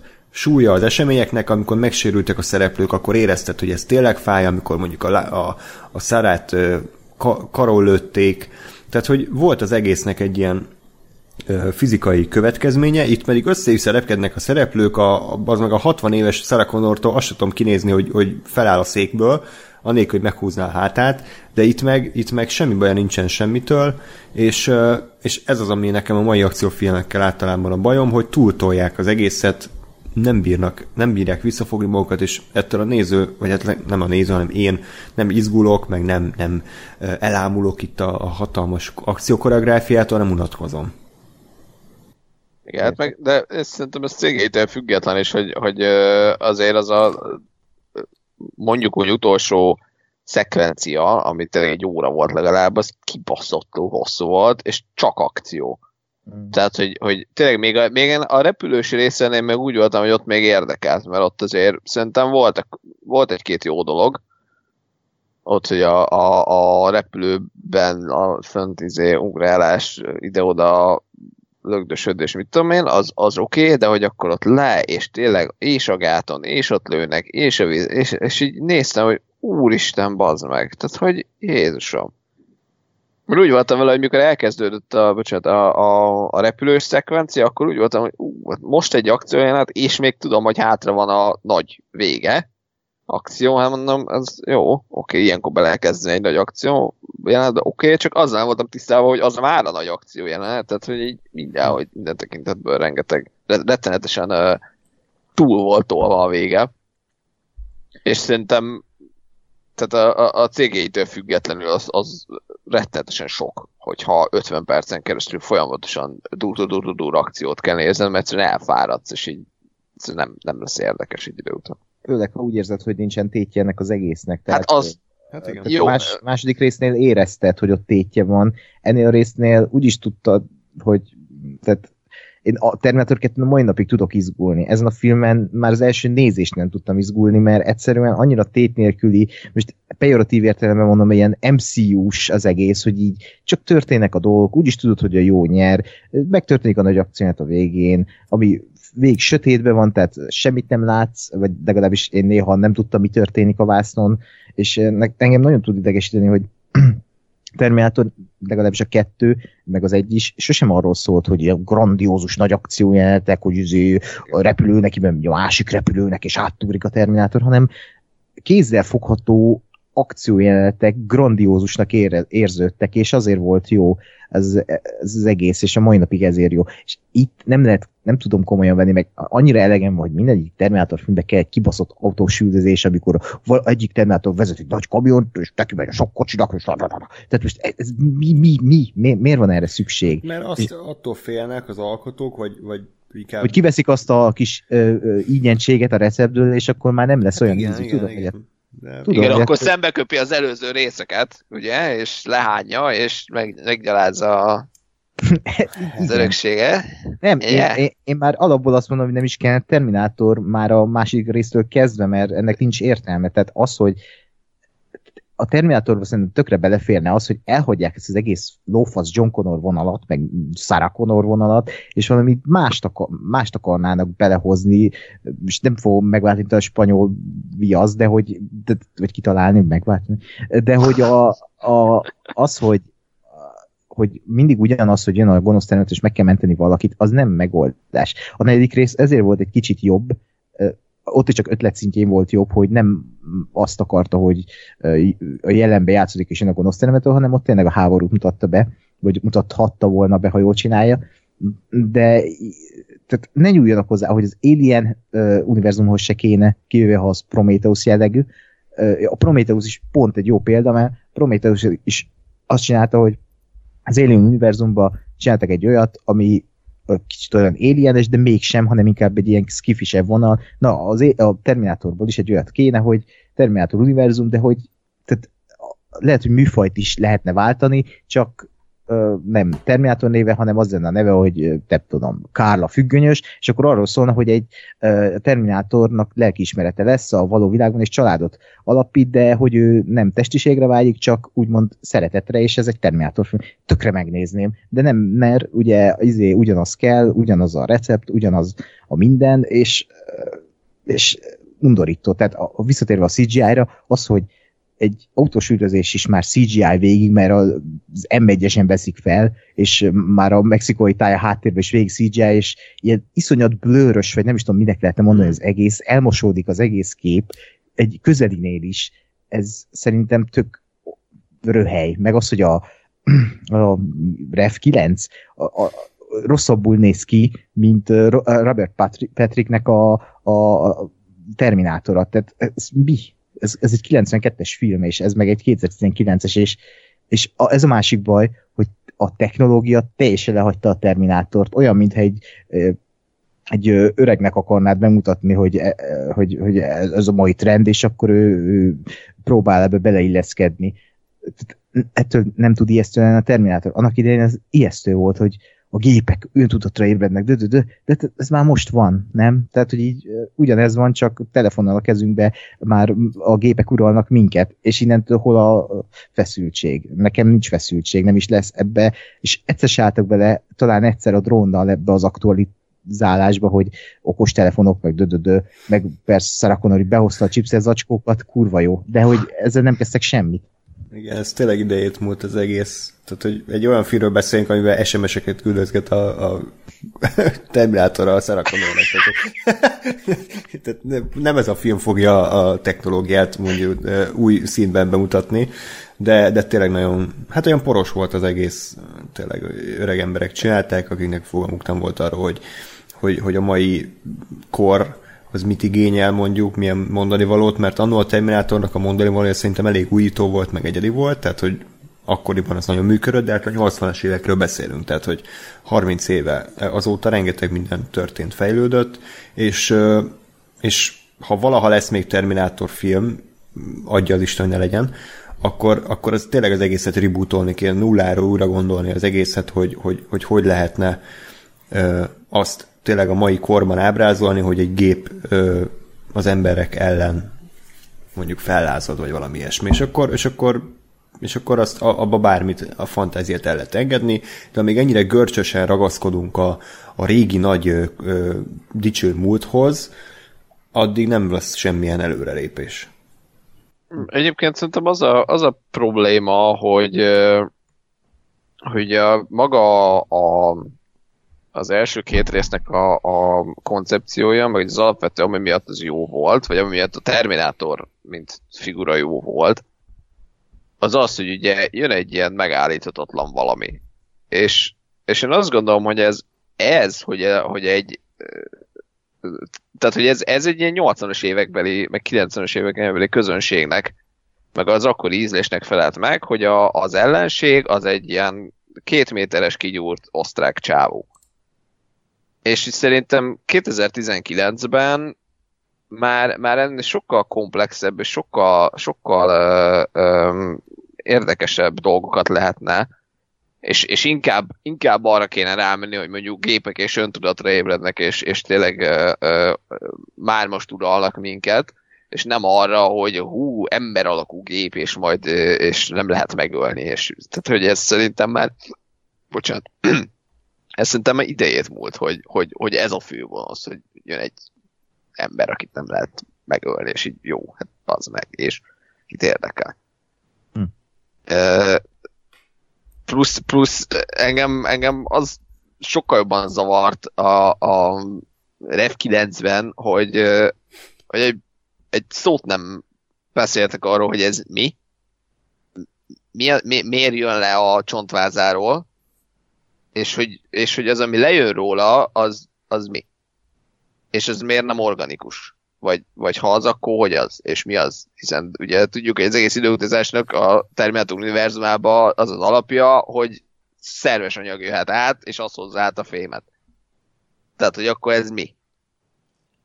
Szerintem ebbe David Goyerék se gondoltak bele, és nem hát, is kérdezték maguktól meg, hogy ez ó, most... csak hogy... érted, tehát, hogy és én így ültem, hogy jó, értem, hogy félnem kell tőled, nem félek tőled, mert tök mindegy, de mi a faszom vagy te? És miért nem beszél róla senki, hogy te mi a faszom vagy? És hogy így... Ne. Hm. Egyébként a, a sorozat ilyen szempontból elég nagy kreatív csődbe van, mert tényleg az van, hogy a Terminator 2-ben szinte mi kimaxolták körülbelül azt az ötletet, ami egy Terminatorból kihozható. Tehát, é, igen. Hogy nem, Sőt, elég, nem elég, hogy megállíthatatlan, nem elég, nem elég, hogy elpusztíthatatlan, nem elég, hogy folyékony fém, uh, hanem még másoknak az alakját is fel tudja venni, tehát gyakorlatilag bárkinek ki tud nézni, tehát hogy ez a, ez a, ennél már nem tudják hova vinni tovább, és a aztán jött a TX. Igen, a TX, ami annyiben volt más, hogy, hogy nő volt. Nő, nő, igen. Meg a melleit meg tudta nagyobbítani, jó, oké. Okay. Tényleg. Aztán a, a négyben nem is tudom, hogy most jó, ott ember volt, oké, okay. akkor az ötben az volt az ötlet, hogy egy kínai színész játszott, tehát hogy nem, nem, nem tudnak ezen tovább lépni, és láthatóan izzadtak, mint az állat. Ide érzem a, a David Goyer izzadság bűzét, amikor bezárt őket a Cameron, hogy találjatok ki valami új Terminátort, és, és addig nem engedlek kititeket, amíg nem sikerül, és az volt a nagy ötlet, hogy összerakják a, a klasszikus Terminátor, meg a, meg a folyékonyat, és akkor wow, azt a kurva, ez a kettes alá, jó, oké, akkor, akkor ez lesz az. Tehát, hogy nem, én sem tudnék jobbat kitalálni, de hát akkor ez valószínűleg jelent valamit, nem? Tehát akkor, akkor, akkor nem, nem kéne ezt tovább erőltetni. Főleg úgy, hogy elvileg bukott ez a film, legalábbis hát nem úgy ez is, ez hogy... is bukott, úgyhogy... Kellene. Úgyhogy el kéne tőleg engedni ezt, srácok. Én értem, most azt még megértem, hogy ez a film létrejött, mert, mert a Cameron még ő saját maga megpróbálta, hogy akkor tényleg nem, nem megy -e, tehát tényleg nem működik ez az egész, és hogyha neki is beletört a bicskája, akkor aztán ezt tényleg hagyjuk, hagyjuk békén szegényt. Még úgy is, hogy egyébként azt mondom, hogy nem egy nézhetetlenül rossz film szerintem, tehát nem egy, nem egy ilyen, mit tudom én, Transformers 4, vagy tehát hogy nem egy ilyen nézhetetlen fos hulladék, vagy Transformers 5, hanem egy, hanem egy ilyen tipikus középszerű, felejthető, nagy büdös semmi. Igen, nekem, nekem pont ez, vagy ez, ez is fájt benne, hogy, hogy tehát egy dolog, hogy egyébként sem szoktam emlékezni filmekre, de konkrétan úgy voltam, hogy nem tudom én, kevesebb, mint egy héttel azóta, hogy láttuk, így néztem, hogy na, milyen filmek lesznek héten a moziban, amit meg kéne nézni, nézem ugye a, a havi listát, és így néztem, hogy előző hét Terminátor is. Az meg mi azt láttuk. Tényleg, tehát hogy na. És ez szerintem sokkal rosszabb, mint, mint ha most nem tudom, lenne egy valami trágya, hogy nem, nem rosszabb, de hogy na, tehát szomorú. Ja. Még azt akartam mondani egyébként, hogy, hogy ez se teljen mozifolklór nélkül. E, e, itt is egy nagyon jó közönséggel néztem még a filmet. Én direkt most a szélére ültem, hogy mondom, oda nem fog ülni, mert tudtam, hogy erre a gírnyó emberek, men- bocsánat, de hogy, hogy a Terminátor filmben, ami akció, szombat este, az ott tényleg az ilyen joló emberek jönnek, és tényleg, és nem ült felettem senki, kivéve amikor elkezdődött a film, bejött mögém egy srác, meg a részek haverja, aki a film egészen alatt részeg volt, és részegen kommentálta a filmet, és így, amikor megérkezik a Mackenzie Davis karaktere, és ugye nyilvánvalóan a terminátorok mesztelenül érkeznek, akkor így leesik a földre, és így a mögöttem a részek csávó, így elad, szétszállt, farvás vagy. és, és, Hú, wow.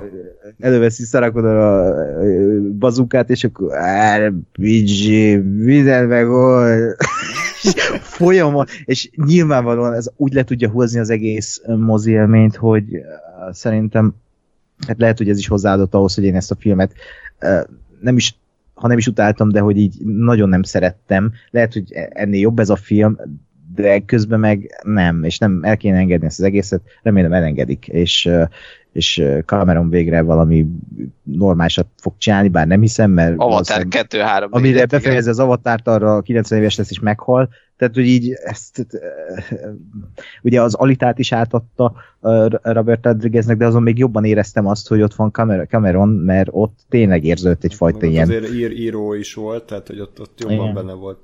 Hát nyilván azt a Titanic óta tervezte azt a filmet, csak jött az Avatar, és a, a, utána akarta megcsinálni, és akkor jött az Avatar 2, akkor is csinálta meg, gondolom, már elege volt, és átadta a jókat valaki mást. Úgyhogy ne legyen több Terminátor, köszönöm szépen. Ja.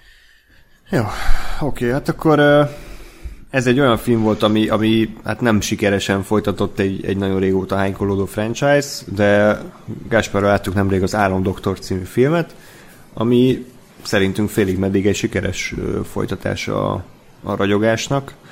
Ugye ez egy kicsit furcsa film egyébként olyan szempontból, hogy ugye létezett a egy Ragyogás című könyv, Stephen King írta, elég nagy siker lett, és Stanley Kubrick vállalkozott arra, hogy megfilmesíti, de hát nyilván ő nem fog egy, egy normál adaptációt készíteni, nem eléggé a saját képére formálta a történetet, eléggé eltért a kettő egymástól, mondhatni csak az alapjait vette át, hogy van egy család, és akkor ők elutaznak ebbe az Isten háta mögötti hotelbe, hogy ö, télen ilyen gondok munkát végezzen a, a férfi, aki szépen lassan, hát a könyvbe szépen lassan kezd beleörülni ebbe az egész szituációban, alkoholista, nem tud magával mit kezdeni, plusz még ugye a hotelnek a természetfölötti uh, entitásai is kezdenek rá hatással lenni. Kubricknál ez, ez kicsit másképpen jött le. Én bevallom őszintén elég régen láttam a ragyogást, akkor nem nagyon tetszett, mert sajnos én a könyvnek a mondhatni rajongója vagyok, ezért, ezért nekem az egy csalódás volt. Ugye ott leginkább annyiba különbözik, hogy nem egy fokozatos megőrülést láthatunk, hanem a Jack Nicholson az elején már látható, hogy nem normális a csávó, és hogy, hogy valami baj van vele, és, és ezért, ezért mondjuk maga Stephen King is egyébként eléggé utálta azt a, azt a film adaptációt. És akkor teltek szépen az évtizedek, egyébként maga a ragyogás annó Aranymána jelölés kapott a, a rendező és a, a színésznő kategóriában. Jól Igen. Aha. Tehát, hogy az, azt annó nem igazán fogadták el az emberek annak, ami viszont hát mondhatni ma már egy kultuszfilm, és hát minden idők legjobb horrorirai között szokták emlegetni a, a filmet. És Stephen King pedig valamiért, nem igazán tudjuk miért, pár éve így úgy döntött, hogy ő folytatná a Ragyogás című könyvét az Álomdoktor címmel, ami hát valós időben azért jó pár évtizeddel a, a ragyogás után játszódik, és ezúttal már a felnőtt Danny Torrance-nek a, a nyomorúságos életét követhetjük nyomon.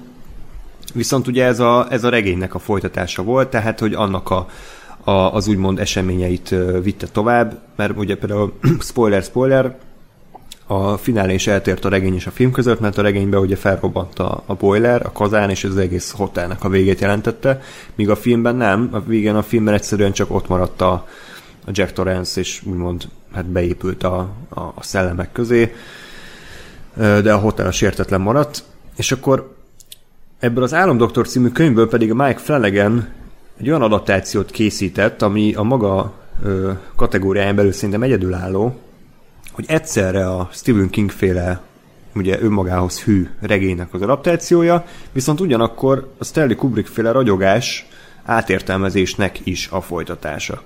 Tehát a két világ, a, a Kubrick és a King féle világ, az, az egy elég erős egyveleget alkot, úgyhogy ez még bejön egyébként a Mike Flanagannek a stílusa, amiről kimondható szerintem, hogy van neki. Nem tudom, Ákos, te mit láttál tőle?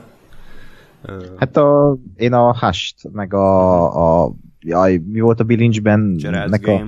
A Gerard's Game. Az Oculus meg nem láttad? Azt is láttam, a sorozatát még nem ja. fejeztem.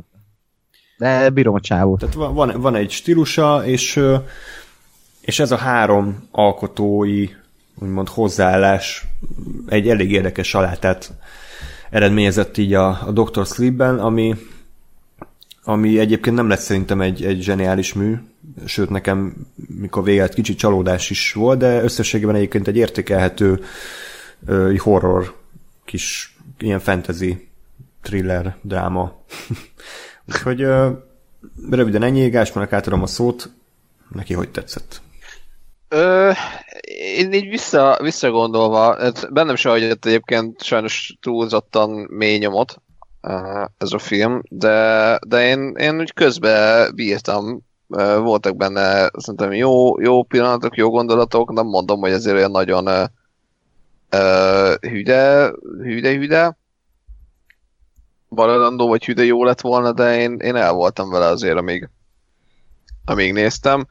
Uh, újra, illetve a, a, a megnézés után ránéztem a, a Wikipédiájára a, a könyvnek, csak hogy így kb. Mi, mivel különbözik. Meg, meg mivel én azt hittem, hogy András olvasta, így fel voltam készülve, hogy na majd a film után jól elmondja, hogy mi van, és ezt rohadtul nem. szóval én és, és igazából most nagyon konkrétumot nem fog tudni mondani, de hogy, de hogy tulajdonképpen semmi olyat nem, vagy, vagy minden, ami változás volt, én úgy, úgy éreztem, hogy a filmben jobb volt. Tehát, hogy ilyen, ilyen eh, apróska dolgok, vagy ilyen nem változtak, vagy, vagy olyan dolgok, amik, amik ők nem baj, hogy úgy voltak, ahogy a filmben voltak. Ö, tehát, hogy nekem ilyen szempontból működött az, hogy, hogy ez a ragyogásnak folytatása. Nyilván én nem olvastam a ragyogás könyvet sem, tehát, hogy én csak a filmből tudok kiindulni. Nekem, nekem mint folytatás az, az oké okay volt, és nekem különösen tetszett a, az utolsó rész, a, a finálé gyakorlatilag, amikor visszatértek a, a hotelbe, nekem az, az, az nagyon bejött szerintem, szerintem ez jó, jó tehát ez, nekem, nekem ez volt az, amikor jól csinálják mondjuk a fanszervizt, vagy amikor így, így azt érzem, hogy na igen, ez, uh, ez oké. Okay. Tehát, hogy nekem, nekem az egy, ez egy jó élmény volt, hogy most akkor igen, visszatérünk a, uh, abba a, a díszletbe, vagy abba a hotelbe, ahol, ahol ott volt. Nekem kicsit megosztóbb a véleményem, vagy hát, hogy így igenis, meg nem is. Egyébként sokan nem szeretik azt a részét a filmnek, mert szerintük pont ott siklik ki az egész. Én, én úgy vagyok vele, hogy, hogy egyébként szerintem az egész sztori az egyszerre kevés egy ilyen hosszú alkotásnak, meg egyszerre talán sok is, mert so, jobban ki lehetett volna bontani a, az eseményeket, tehát ez pont mondjuk egy ilyen hat részes minisorozatként szerintem jobban működött volna. Ugyanis a, a filmnek az első mondjuk kétharmada az egyébként szinte semmiben nem kapcsolódik a ragyogáshoz olyan értelemben, hogy egy teljesen más sztoriú történetet látunk, tehát pont egy ilyen anti-terminátor hat, mert azt látjuk, hogy van egy ilyen hát egy ilyen gyakorlatilag ilyen vámpír-szerű csoport, akik olyan emberekkel táplálkoznak, akikben ez a ragyogás igen erősen jelen van, és ők, ők vadásszák mondjuk ezeket a ezeket az embereket, és akkor ezzel párhuzamosan hogy Danny Torrance felnök, felnőttként sajnos apja nyomdokaiba lépett, alkoholista leépült, azt se tudja, mit kezdjen magával, és ő keresi az útját az életben, amíg találkozik egy különleges képességekkel bíró kislányjal, akiben még erősebb a ragyogás, és akkor ők együtt próbálják felvenni a harcot ezekkel a, a, a azt hiszem True Not, az igazi kötés, vagy mi volt a, a, a nevük ezzel a csoporttal, Tehát, hogy ez, ez azért nem sokban hasonlít szerintem a, a ragyogáshoz, és ez nekem kifejezetten tetszett, hogy, hogy a folytatásban mertek jobban eltávolodni az alaptól, merték bővíteni az univerzumot, tök jó ötletek voltak benne, hogy, hogy ez a ragyogás képessége egyébként még mire használható, azon kívül, hogy most úgy beszélnek egymás, hogy nem mozog a szájuk. Tehát ilyen szempontból például szerintem pont a, a könyvnek az ötletei azok, azok tök jók. És akkor ezek után egy hatalmas nagy erős váltással a film egyszer csak úgymond félbedob mindent, amit eddig felépített, és elkezdi a Kubrick-féle ragyogásnak a jelenet, jeleneteit újra mixelni. Tehát, hogy ö, visszatérünk a, az Overlook Hotelba, akkor megint megjelennek a régi ismerősök, akkor beköszön a izé, a két kislány a folyosón, meg akkor teljesen random jelentbe véres, kiömlik a vér a liftből, de hogy ezek mind olyanok, mint amikor az ember egy ilyen elvarázsolt kastélyba sétál, és akkor benéz egy folyosón, akkor történik valami, jaj, megijed, megy tovább, megint történik valami, tehát egy kicsit úgy éreztem, hogy így a, hogy pont a lényegét ö, veszíti el az egész, hogy a, az embernek a pszichéjére hatnak ezek a természet fölötti események. Majd utána egyébként szerintem egy egész jó jelenet következett, amiben a, a Danny gyakorlatilag az apjával beszélget a, a bárban, de viszont nincs kimondva egyértelműen, hogy az az apja, hanem, hanem egy, hát egy ilyen bartender, vagy mi a fene alakját veszik. És Jack Nicholson? Na és itt, itt van egy tök jó, nyilván nem, egy tök jó szerintem ötlet a Mike flanagan hogy ő nem állt be ebbe a cégeivel fiatalítsuk meg a színészeket versenybe, hanem ő szimplán csak lekasztingolt színészeket, akik nagyjából hasonlóan néznek ki, mint, a, mint az eredeti szereplők, nagyjából úgy színészkedtek, és én ezt így el tudtam fogadni. Tehát nem volt. És Jim Carrey-t castingoltad igen, igen. Egyébként az a durva, hogy, hogy, hogy soha nem találnak ki az ember szerintem, hogy kit castingolt a Jack Torrance szerepére. Ákos, nem tudom, ne, neked, neked van-e tipped? Mondjuk, hogy Mike Flanagan már többször is dolgozott vele, a Gerard's Game-be is, meg a Haunting of Hill House-ba is, és egy régen egy gyerekszínész volt egyébként, aki egy, egy nagyon fontos szerepet játszott az egyik legismertebb Spielberg filmben. Ki? Tehát Henry Thomas alakította, aki a E.T.-ben volt ugye az Elliot, és a Gerard's Game-ben is szerepelt, ugye ő volt az apa, aki molesztálta a főszereplőt, meg a Hunting of Hill House-ban is az, az apa figuráját játsza. Ja. Ő volt itt a, a Jack Torrance. Egész jó casting egyébként. Ja, tehát ez az a fajta, amire magadtól nem gondolnál, de egyébként a csávó egész jól lehozta, meg ugye ugyanolyan haja volt, meg tök jó rendező döntéssel csak oldalról mutatták, tehát nem totál telibe, hanem mindig csak oldalról. Tehát, hogy Flanagan azért tud rendezni, meg tudja, hogy hogy kell bánni ezekkel az eszközökkel, csak én tényleg kicsit azt éreztem, hogy nem volt meg ez a szép átmenet a, a, a mondjuk az álomdoktor és a ragyogás kettő között, ha ezt így lehet mondani, hanem egyszer csak a szereplők kitalálták, hogy jó, hát akkor utazzunk el a, az Overlook hotelba, mert ott majd meggyengítjük a, a főgonosznak az erejét. Csak az a baj, hogy ez szerintem kicsit ilyen erőltetett uh, bullshit uh, magyarázat volt, mert, mert hát korábban is a csaj annyira erős volt, mint a főszereplő, hogy én nem érzem, hogy pont arra lett volna szükségük, hogy még az Overlookba is elutazzanak, mert én annélkül is el tudtam volna képzelni, hogy, hogy simán legyőzik a, a Rebecca Fergusonnak a karakterét. Úgyhogy nekem az volt talán a legnagyobb problémám a filmmel, hogy, hogy nagyon hirtelen és nagyon erőltetettem lett hirtelen Ragyogás 2. Igen, én, én közben azon gondolkozom, hogy nekem valószínűleg azért nem zavart ez ennyire, vagy azért volt ez kevésbé probléma, mert én még egy kicsit a másik oldalról jöttem, hogy én meg ugye a ragyogás kettőt vártam, vagy a ragyogás mm. folytatást vártam, és ugye ahhoz képest jött a, a a csávó, aki, aki neked az élettörténetet kell néznem, aki ugye itt szenved, mert alkoholista. És, és, és szerintem nekem ezért, ezért volt ez kevésbé uh, fájdalmas, vagy ezért volt kevésbé uh, fura, hogy amikor átcsaptunk uh, Overlook Hotelba.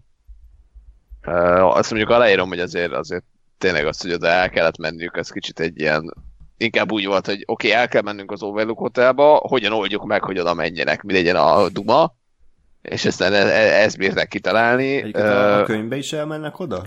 A, a könyvben az van, hogy, hogy ugye ott leégett az Overlook, hogy azt hiszem ott a, a, ennek a True Not csoportnak van ott valami uh, táborhelye, vagy bázisa, vagy valami, és elmennek a végén, de hogy azért, mert, mert ott van a, a, a valamiük. Értem. Ami igazából valahol ö, nem egy hülyeség, Igen. ö, mert hogyha ők ugye ezt a, ezt a ragyogást követik, akkor, akkor tök logikus, hogy hogy, hogy, forrás. hogy, egy, igen, hogy, hogy egy olyan helyen vannak, ahol, ahol ez, a, ez, a, ez, ez erő, ez erős.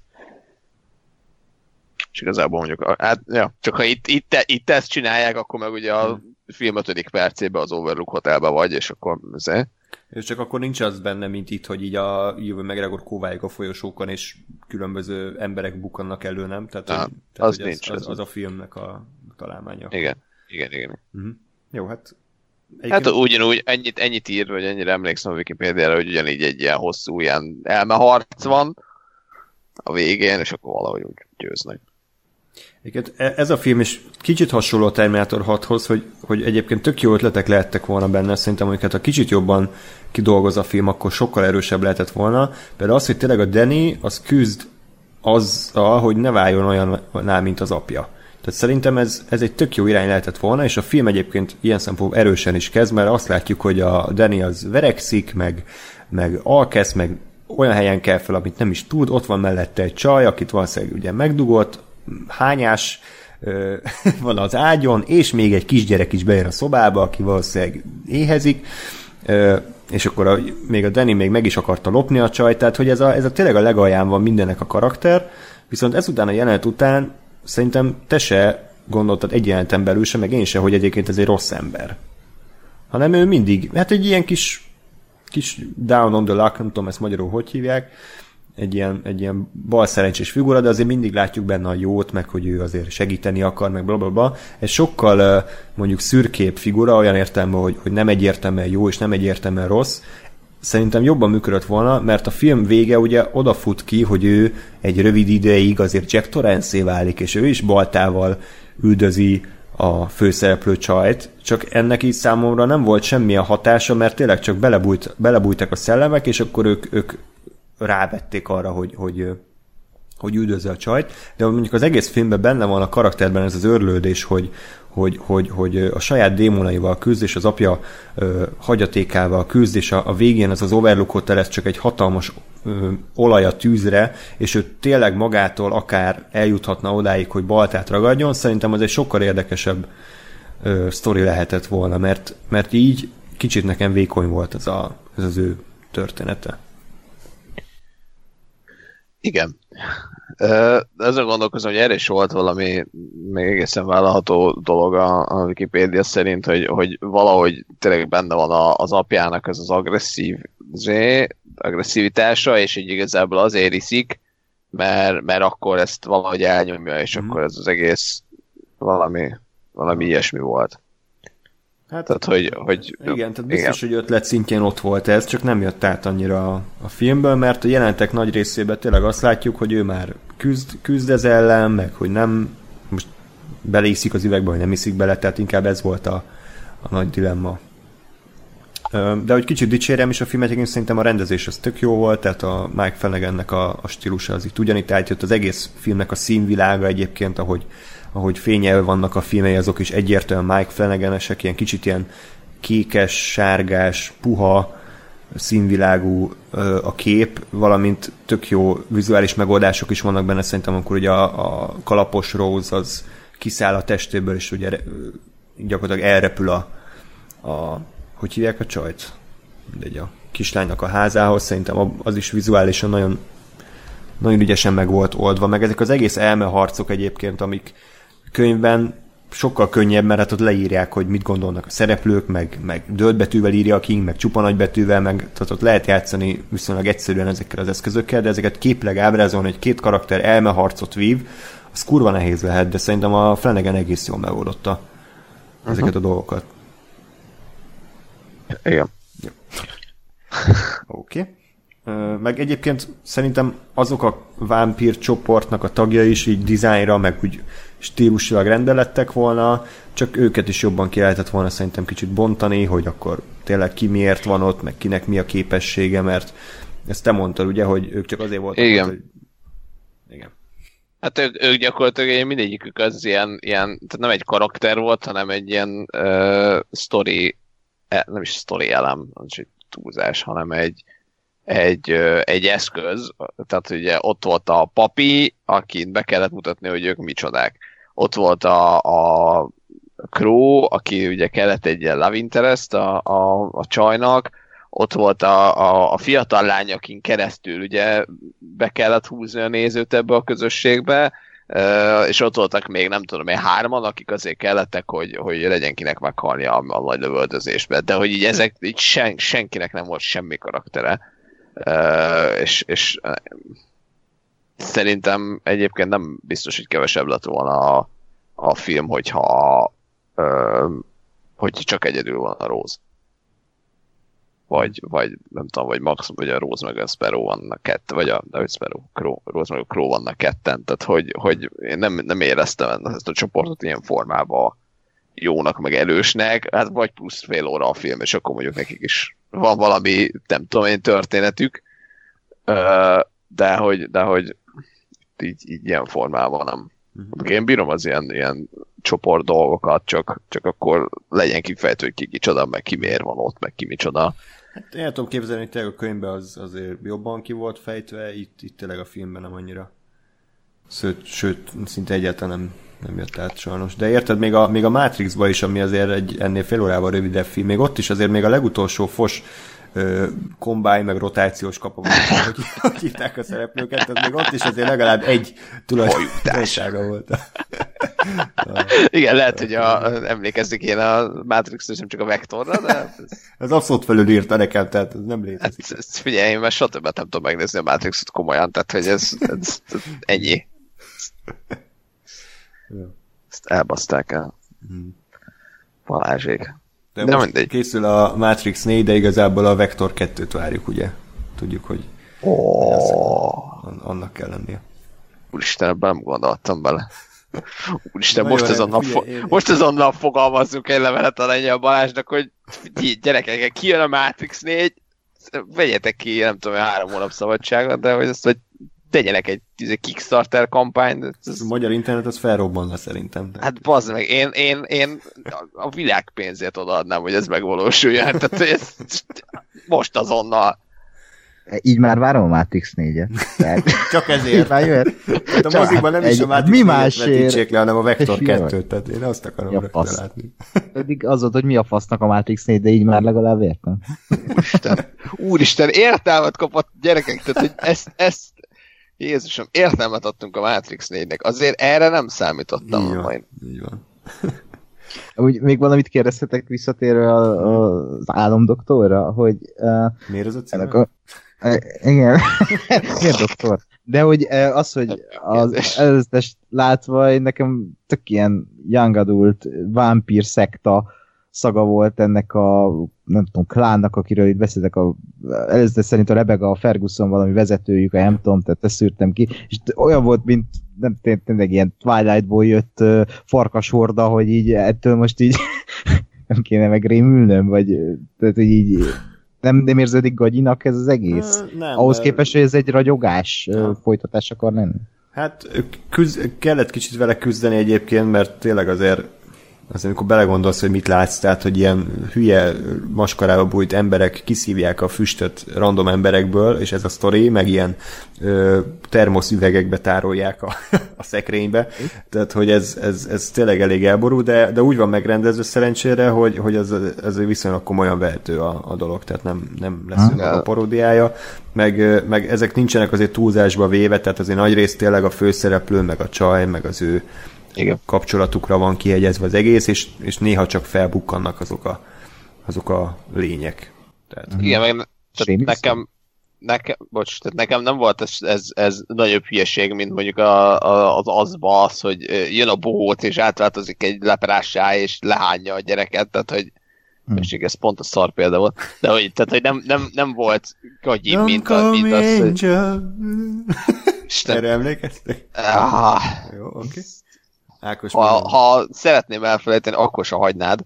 Vagy nem, hogy szeretném elfelejteni, de nem hagyod. Ah, szóval, szóval szerintem nem, nem volt semmivel idézőjebben rosszabb, mint az. Tehát... Mm. És itt is volt olyan, hogy valaki benézett a lyukon, az, a, az ajtójukon, és here's Johnny! Amúgy tudom, hogy van ilyen, hogy benézik olyan McGregor, de Istenem.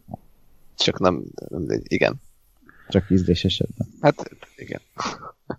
Hát normálisan volt megcsinálni. És mennyire jumpscare-es a film? Nem, egyébként nem. Hát egy- egyszer felkapcsolódott benne egy lámpa azért ott. Ja, igen, és úristen, bazzeg. Ah. Igen, megy a, megy a hotelbe, a, nem tudom kicsoda, és így tényleg a, a kigyulladt hirtelen egy lámpa, és egy csaj akkor egy sikoltottam hozzá, hogy utána az egész terem röhögött. Fasz van. De tényleg, és semmi nem történik, csak lámpa felgyullad. Sikoltad, és akkor utána két percig ilyen ideges heherészés és röhögés. Ez leg, legjobb. No? Rádok moziba jár. Mike Flanagan így álmodta meg ezt a jelenetet. Az volt a koncepció, hogy röhögni fognak a nézők.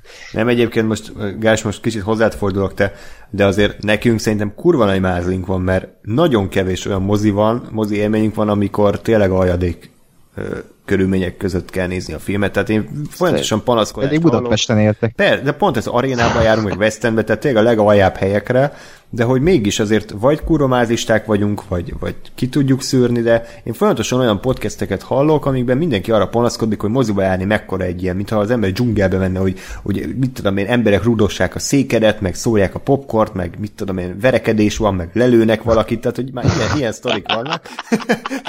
Jó, mondjuk ez inkább amerikai podcastekben van, de akkor is, tehát hogy, hogy, hogy, hogy az egész olyan, mint egy ilyen majomketrec, és ahhoz képest nekünk szerintem viszonylag szerencsék van, mert most ezen kívül, hogy most rögt, rögtek egy percig, mert valaki sikoltott, így másnál nem tudok mondani idéről, ami, ami, ami ilyen lett volna. Úgyhogy remélem ez, ez így is marad. Jó, hát én azért ezt hozzátenném, hogy mondjuk a, a nem a tucat vígjátékok szinkronos vetítésére megyünk Igen. péntek este 8-kor. Tehát azért én általában, kivéve amikor igen. De hogy azért, azért én, én, én, sokat be tudok annak, hogy, hogy mondjuk a feliratosra menjünk, ami már egy, egy szűrése a, az embereknek. Ja, meg, felirat se volt egyébként, tehát csak Pláne. volt eredeti nyelvű vetítés. igen, szóval én ezt azért így Nem be, be tudom azért ezeknek. De ja. Igen. Igen. Egyébként a, a film, kérdezted, hogy mennyire félelmetes, ugye? Hát szerintem amúgy nem nagyon, sőt, szinte egyáltalán nem, mert mert én ezektől a vámpíroktól nem tudtam félni. Jó, most van egy jelenet, amikor a Jacob Tremblit ott kínozzák, de hát most ennél Benne van. ezerszer durvábbat láttunk már szerintem máshol. Ö, és, és, és, a többi jezgetés is inkább ez a, ez a most megint kiszáll a fürdőkádból az a nő mesztelenül, tehát hogy amiket már láttunk, tehát semmi új. Én mondjuk egy herediterén sokkal hamarabb összefosom magam, vagy egy. Egy mit tudom én, egy Sinisterem, vagy Midsummer, tehát hogy am- amik így a bőröd alá kúsznak, ez szerintem inkább olyan volt nekem, mint egy ilyen ifjúsági fantasy, tudod, hogy kicsit, Ó. kicsit félelmet, tehát kicsit ez a gyerekként borzongató, de amúgy semmi extra. Uh-huh. Tehát annyira volt félelmetes, mint egy Harry Potter 2 körülbelül. De azon kiskoromban összeszartam magam. Hát pont azt mondom, hogy gyerekként ezek, ezek feszült dolgok, de egy felnőttként csak így elnézően mosolyogsz, hogy jó. A mai napig összeszarom magam. Igen, hát én a megláttam hoztam Kenneth Brennát, és Oké. Okay. Harry, Harry, Harry. kicsit mindig megdöntöm a fejem, és így eh, nem mindegy, hagyjuk. Ez, ez túl metapoint. Egyébként, ö, na mindegy, ezt hagyjuk. Csonkó Zoltán, Csonkó Zoltán szinkronizáló képességeiről szerettem volna beszélni, hogy mennyire jó szinkron hangja volt a Keret Bránának, és nemrég láttam a Steven Seagal féle Professzor című filmet, angolul Out for a Kill, tehát sikerült lefordítani, és ott is jó volt a, ott is a, a Seagal professzor magyar hangja is, és hát dobott a játékán, mondjuk úgy. Magyar. Szegának volt a magyar hang. Igen, igen, igen. Próbálom összerakni a, a szegát, a nehéz. csonkozoltán, de így Mondjuk ő szakács, szakácsi szokott lenni, nem? Meg a Csernák. Igen, meg a régen a Forgács Péter volt, tehát neki már minden hangja volt szerintem, csak Stól András nem, még azt várjuk egyébként. És most beállt a Jakab Csaba, aki ugye Chuck Norrisnak szokott lenni. Tehát megtalálta azt hiszem a zsákapoltját. Na jó. Szóval államdoktor, én azt mondanám, hogy Mike Flanagan-től egy kicsit csalódás, de egyébként ha úgy nézzük, hogy, hogy mennyire nehéz dolga volt, hogy minden idők egyik leg ismertebb és elismertebb horrorját kellett folytatnia, tisztességes munkát végeztek az alkotók, mert nem csődöltek be, a film maga egyébként korrektül összevarakva, jók a színészek, jó a rendezés, úgyhogy egyszer teljesen rendben van. Igen, én, én most ez kicsit félreértető lesz, de én azt mondanám, hogy, hogy uh, ezt nem, nem volt ez egy nagyon jó film, de hogy ennél sokkal könnyebb lett volna egy sokkal szarabb filmet csinálni. Ez egyébként tényleg így van. Tehát abszolút aláírom. Akkor átadom a következő alkotásra a szót, ami lehet, hogy kicsit nem azt mondom, hogy össze fogtok veszni, de, de fújtok majd egymásra, hogy kinek van igaza, ez az akik maradtak. Hogy vajon ez egy zseniális új, vagy csak egy oké, okay, elmegy kategória. Hm. Átadom Kezdje. Kezdje, Ákos. Okay. Uh, na, ezt a filmet nagyon sokáig húztam, hogy megnézzem -e moziban, de meg akartam, csak úgy nagyon ritkán vetítették, és olyanokat hallottam róla bizonyos emberek által, hogy, hogy ez uh, annyira nem lett erős film, uh, tévéfilmesnek mondják, és ezt megint csak pejoratív módon, és távol tartottak ezek a negatív kritikák, pedig e, e, ezeket egyébként el kéne engedni a francba, tehát e, ez a legveszélyesebb, amikor így a kritikák távol tartják valamitől az embert, ami lehet, hogy tetszene neki, csak így rossz a visszhangja. És elmentem rá, és meglepődtem, hogy ez, ez a film ez engem egyre megszólított, mert nyilvánvalóan az ember úgy ül be egy, egy, egy ilyen filmre, egy ilyen második világháború utáni korszakban játszódó filmre, hogy ilyen nagyon száraz, ilyen nagyon régiesen beszélnek benne, meg így nem szólítja meg, mert semmi köze nincs az embernek ahhoz a korszakhoz, és közben meg rájössz, hogy ez a film, ez, ez bármikor játszódhatna, ez most is játszódhatna, ugyanúgy, ugyanerről szólhatna. Mert, mert amiről szól az, hogy egy magáról a szeretetről, hogy tényleg itt van egy ö, idős, idősebb ember és egy tinédzser lány, és mindketten elveszítettek valamit, és egymásban megtalálnak, ö, megtalálják azt, amit elveszítettek, a szeretetet, ö, és a ragaszkodást. Ö, és ezt olyan módon ábrázolni, mint ebben a filmben, és itt főleg én azt vettem észre, hogy itt a színészeken múlt az egész, és az, ezek a színészek nem lettek volna, akkor én se lennék annyira elragadtatva ettől a filmtől, viszont olyan uh, színészi játék van ebben a filmben, ami, ami tényleg ilyen apró rezdülések, és az ő általuk uh, vagy hát a, a kettőjük között lévő kémia az, ami, az, ami hozzáadja a filmhez a harmadik főszereplőt, és ez tényleg kézzel megfogható szeretet lesz, ami, ami elképesztő. Tehát nagyon ritkán látok bármilyen filmben ilyen szintű uh, jelenlétet két karakter között, és, és nagyon, nagyon durva élmény, nagyon intim, nagyon személyes élmény, és uh, mindennek ellent mondom, mit vártam a filmtől, tehát nincs benne ilyen nagyon régies beszéd, mit tudom én, nagyon nagyon-nagyon most hülyén szóval modern, de közben nem modern, csak hogy ilyen ami az amerikai filmekben is van, ugye, hogy úgy tudják eh, megjelentetni a karaktereket, hogy nem ez a eh, poros karakter, hanem 2019 normáinak megfelelő érdekes uh, dialógusok vannak benne, és uh, dinamikus dialógusok, inkább így mondanám. Uh, és um, mit akartam mondani? Tehát, hogy ez a film, ez rájöttem, hogy ez ez a, ez a Last of Us film, ami, amit megérdemlünk. Tehát, hogy így a Last of Us is pont erről szól, ami ebben a filmben van, és ennél jobb úgyse lesz, bármikor lesz Last of Us film, mert ebben így azok az érzelmek, azok a, az a mondani való, az így benne van, és ráadásul ugye egy ö, ö, már és még között játszódik, amikor már, ne, már nincs világháború, de még nincs ott az a másik rendszer, ami aztán egy újabb egy újabb kálvária lesz Magyarország történelmében, és ebben a limbóban itt van ez a két ember, aki, aki tényleg csak arra vágyik, hogy szeressék őket, és, és hogy megtalálja az életben azt az egyetlen reménysugarat, ami, ami, amitől úgy érzi, hogy az élete jelent valamit. és így Szőke Abigail karaktere és Hajdukároly karaktere megtalálja egymásban ezt, és mondom, én, engem annyira meggyőzött ez az egész film és hangulat, és főleg a színészek játéka, hogy, hogy én, nekem ez egy ilyen csodálatos filmélmény volt, ahogy így véget ért a film, mert mindent vártam, csak ezt nem, hogy ennyire magával sodor ez az egész ez az egész bensőség, ami áthatja a filmet. Úgyhogy nekem ez, nekem ez nagyon, nagyon tetszett. És nagyon tetszett, hogy nyilvánvalóan ugye tévéfilm, meg de, de, de, de hogy csak szinte belsőkben játszódott, és ezáltal még inkább összeszűkült az egész kapcsolat a két szereplő között, és na, tényleg, nekem ez nagyon, és nagyon-nagyon drukkolok neki az Oscaron, nem fogják szerintem jelölni, talán még a jelölésben bízom, de ez biztos nem fogja megnyerni az Oscárt, de hajrá, mert csodálatos. De engem jobban megérintett, mint a testről és lélekről, ezt most így mondom. Ja, hát kíváncsi vagyok én is az Oscarra egyébként, elvileg elég jól megy külföldön, nyilván megint attól függ, hogy attól is függ majd a dolog, hogy milyen lesz a mezőny, hogy az egyéb Hát egyéb, egyéb filmek, milyen tavaly, amikor így azt olvastam, hogy igen, ez, ez akkor izé, uh, transznemű, ez a másik, ez ilyen kirekesztő, ez, a, ez olyan, ez is jó.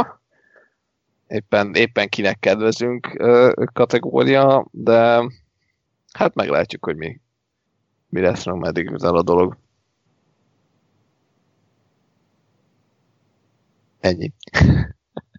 Nem, én, én, én egyébként uh, picit azt éreztem, hogy, uh, hogy talán azt, azt tartottam negatívumnak, vagy tartom negatívumnak, hogy uh, nekem egy kicsit ilyen, ilyen tablószerű az egész. Tehát, hogy így, mm. így nem, nem egy történetet látok, vagy nem feltétlenül, nem tudom én, két ember kapcsolatának a, a, a folyamatát látom, hanem ilyen jelenetek egymás után rakva, amik közül egy csomó olyan van, hogyha most ezt a kettőt kicseréled, vagy megcseréled, vagy ezt a hármat összevaréled, pontosan ugyanezt a filmet kapod meg belőle, és én mondjuk általában ezt nem annyira szeretem, mert, mert kicsit ezt érzem, hogy jó, de oké, okay, és. De de az, a, a színészi részét azt, azt én is abszolút abszolút uh, uh, nem tudom, hogy támogatom, de egyetértek azzal, hogy, hogy, hogy biszok erős dolgok vannak benne. Nem tudom, a, a, az Abigail-t emeli ki mindig mindenki mindenhol, de, de nekem a, a ez valahogy mindig sokkal erősebb. Uh-huh. Az Abigail az tök jó, csak hogy így, így oké, okay, jó. És a, a, a hajduknak meg én azt, azt láttam mindig, hogy tényleg olyan annyira a, a szemébe, meg az arcán ezekben az apró mozdulatokban van az a, az a fájdalom, meg az a, az a dráma, meg tragédia igazából, ami ezzel az emberrel történt, amit ő soha nem mond ki, de, de végig ott van a, a, az arcán és a szemében és az egész emberben, és, és, és azt látom rajta, hogy ő ezt nem akarja kimutatni, meg nem arra megy, hogy őt izé, sajnálják, meg nem tudom, de hogy, de hogy ott van az meg, hogy meghalt az egész családja, és őt is elvitték a, a, a táborba, és ő onnan visszatért, és túlélte. Uh-huh. Uh, és, és nekem ez, ez valahol egy kicsit erősebb, mint a, mint a, mint a szőke Abigail. Aha. Aki mondom, tök jó, csak mindenhol azt mondják, hogy oh, hát az Abigail, ha, hú, mennyire jó, és a hajdukról meg egy kurva szót nem írnak sehogy. Hello, azért van itt egy csáv, aki eléggé, eléggé durvát játszott szintén. Igen, hát, de az a durva, hogy nem ütik ki egymást, tehát, hogy mindketten nál ugyanolyan erősek, és hogy egymás partnerei. Pedig ilyen filmekben ugye mindig az van, hogy valamelyik túl hars, általában ugye egy kislány, a kislány túl harsány, a másik meg túl, túlságosan Oscar baitinggel, de itt, itt nem, itt tényleg az van, hogy itt úgy éreztem, hogy mint színészek is támogatják egymást, és, és nagyon alázatosak egymásra, mint karakterileg, mint, mint munkatársilag, mint színészek, úgyhogy ez nagyon, nagyon jó volt látni egy ilyet. Úgyhogy, Így van. András, megnézed? Egyszer majd. Azt a kurva. Jó. Jó, akkor ezt most elmondom úgy is, hogy be van kapcsolva a mikrofon a, a rögzítő eszközbe tehát hogy a hallgatók is hallják. Igen, tehát meg fogom nézni, csak most a professzor mellett nem volt időm rá. Uh-huh. Hány perces a professzor? 80. Na, pont annyi, mint ez a ez az, egyébként ez a legideálisabb szarfilm hossz, tehát ez a 80-90 perc között zseniális, úgyhogy mm. mindenkinek ajánlom, az is egyébként esélyes az Oszkára, bár furcsa, mert 2003-as a film, de most felfedezte az akadémia, és ilyen életműdíjat akar adni neki, úgyhogy mindenképpen legyen így. Akkor jöjjön egy következő alkotás, amit viszont egyelőre még csak Gáspár látott, az Aszfalt királyai című. Rás 2? Hát, sajnos nem. Mert De... Fél. Akkor... Hát, igen.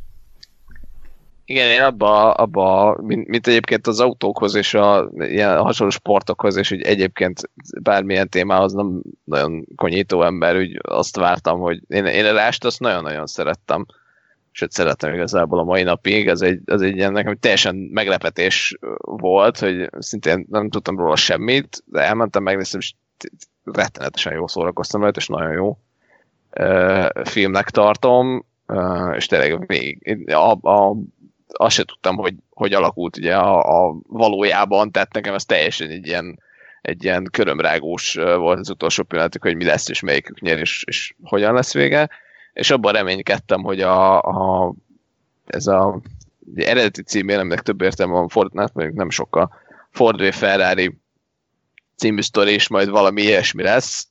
Szintén nem voltam képbe, hogy mik a mik az a, a, a, mi a háttere, tehát mik, mik történtek valójában, hogy kik ezek az emberek. Ugye én azt gondoltam majd, hogy na a, a Medémon meg a, a, a Christian Bale majd jól olyanok lesznek, mint a, mint a rásban a, a Daniel Brühl és Chris Hemsworth, de hát rohadtul nem.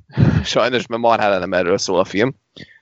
Uh, ugye a film az, az uh, hát nagyon egyszerűen ugye arról szól, hogy a 60-as évek közepén a, ugye a Le Mans 24 órás autóversenyt egyfajtában Ferrari nyerte, és aztán egyszer csak a, a Ford, aki ugye annak a kornak a nagy tömeg, autótömeggyárosa volt, ezt kitalálta, hogy hát kéne már nekünk is egy olyan autót építeni, vagy meg kéne nyerni ezt a versenyt, mert az kicsit megdomná az eladásokat, meg presztízs, meg stb. E, és ugye ennek, ennek fényében kezdtek el autót építeni, és aztán tudom stb. közben ott uh, ugye embereket kerestek, akik erre, erre alkalmasak, meg versenyző, meg stb. És az a lényeg, hogy, hogy igazából a, a, a Christian Bale az egy, az egy uh, autóversenyzőt alakít, a, a, a Matt Damon meg egy, hát ő is autóversenyző volt, de már visszavonult, és ő meg aki, összerakja az autót, meg ugye hadakozik a Fordal, meg stb. És igazából az, az fájt nekem ebbe a filmmel leginkább, hogy mocskosul hosszú volt, tehát két és fél óra a film, ami, ami teljesen indokolatlan. Tehát magát a sztorit, vagy, vagy a két és fél órában egy fél órát úgy, ahogy van, el lehetett volna dobni. Mert, mert ugye az elején tehát legalább egy 30 percen keresztül azt nézem, hogy, hogy akkor ők, ki, kik ezek az emberek, tehát ugye elkezdik őket az elejéről, elkezdik bemutatni a, a, a Fordékat, elkezdik bemutatni a, a Ken Miles-t, az autóversenyzőt, a Shelby-t, a, akit a Matt Damon alakít, a másik csáv, akkor az, hogy ők, ők meg akarják vásárolni a ferrari de aztán a Ferrari átveri őket, és, és igazából csak felnyomja az zárókat, és a fiát veszi meg. Tehát, hogy ez egy a teljesen annyira indokatlan sztoriszál, ami, amivel elbasznak egy fél órát, vagy többet, majd az egész Ferrari van az eltűnik másfél órára, és a film végén a nagy versenybe jönnek elő újra, mint a gonoszok. És én néztem, hogy jó, csak az elmúlt két órában meg nem ezt néztem, hanem azt, hogy a, a Bendébon meg a Christian Bale építeni akar egy kurva jó autót, és azt akarják, hogy a Christian Bale ugye szokás szerint egy ilyen nagyszerű paraszt, mint az ilyen filmekben szokott lenni ez a karakter. A Ford az meg egy nagy cég, aki ugye hát ilyen, ilyen bizottság, meg olyan izé, és akkor majd nem fogják átmenni, és ők hadakoznak, és erről szól igazából a film, és aztán a végén a nagy verseny, és ez is megvan, de hogy amúgy ú, a Ferrari, és ú, az a pilóta egy csúnyán néznek egymást, és még nézek, hogy bazd meg ezt a Ferrari pilótát, azt egész film alatt nem láttam, azt sem tudom, ki ez. És és tényleg, tehát, hogy, hogy ami a rásban megvolt, és ami a rásban jó volt, ez itt kb. nem volt, és hiányzott, és, és van helyett egy bizok hosszú film, ami egyébként nem rossz, tehát nem, nem úgy volt a két és fél óra alatt, hogy unatkoztam, csak bocsánat, csak azt éreztem, hogy ezt, ezt egy ilyen 1 óra 42 órában csodálatosan ki lehetett volna fejteni, és lehetett volna egy, egy jó filmet csinálni belőle, és nem, nem kellett volna ennyire húzni. Hát sajnos így sikerül. Tehát lehet, hogy az volt a baj, hogy egy Rás 2-t vártál tőle? De meg közben meg a, a, a sztoriba egyébként voltak uh, voltak hát nem, tehát hogy, hogy maga a maga a sztori, maga a sztorit meg lehetett volna csinálni uh, jól. Nem pont úgy, tehát hogy az oké, okay, az nyilván az én idézője hülyeségem, hogy azt vártam, hogy majd ezek egymás ellen küzdenek, és egyébként nem. Oké, okay, tök mindegy, mert, mert ugyanúgy lehetett volna arról filmet csinálni, akkor hogy ez a két csávó, uh, tehát felbéreli őket a Ford, oké, okay, elkezdik építeni az autót, oké, okay, és aztán a Ford a fejesei, vagy a fejesek közül a rohadék, azok ugye fúrják őket, hogy hát ez izé, a jó, de akkor ő legyen, de más versenyezzen, mert ez a csávó, ha kiáll a sajtó elé, akkor csak fasságot fog mondani, és az minket Ford, mint vállalat, az majd rossz fénybe tüntet fel. Oké, okay, de hogy ő, ő az a versenyző, aki építette ezt az autót, ő az, aki ezt az autót úgy tudja vezetni, hogy ez kitartsó a 24 órás versenyben, stb. Hogyan lehet izé, ezt az egészet megugrani, hogy, hogy tényleg egy, egy ne essen szét alatta az autó. Tehát lehetett volna ebből egy jó filmet csinálni, csak sokkal, sokkal feszesebbre, meg, meg, meg patósabbra kellett volna vágni, nem, nem fél órán keresztül, vagy három órán keresztül olyan sztori szálakat ö, bevezetni, ami, ami aztán sehol nem fut ki. Illetve hát értem, hogy mit akartak vele csinálni, csak, csak nem az lett belőle. Hmm. Úgyhogy én ezt tehát leginkább egy ilyen nagy, nagy kapufának, hogy egy, egy verseny második, vagy harmadik helyezettjének érzem, mint, mint sem egy nagy dúlánásnak sajnos.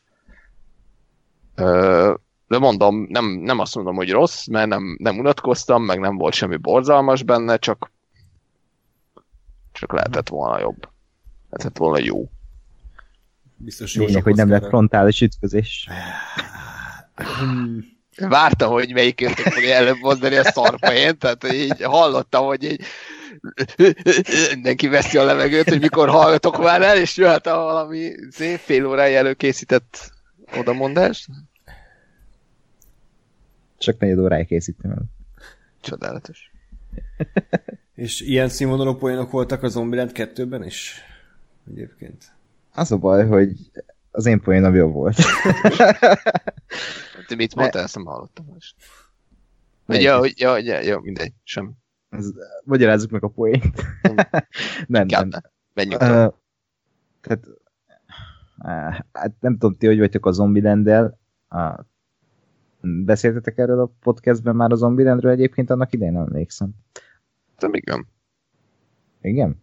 Én egyébként szeretem kimondottan. Én Bár is. elég régen, láttam azt hiszem kétszer, de elég hm. régen. De hm. emlékszem, hogy én jó, jó, jó. Hm. Jól csinálja, amit, amit vállal. Én meg nem tudom, hogy láttam-e. Az jó. nem. Komolyan? Hát szerintem elkezdtem nézni, aztán nem voltam hangulatban. Inkább a professzort nézted. Hát az százszor inkább, igen.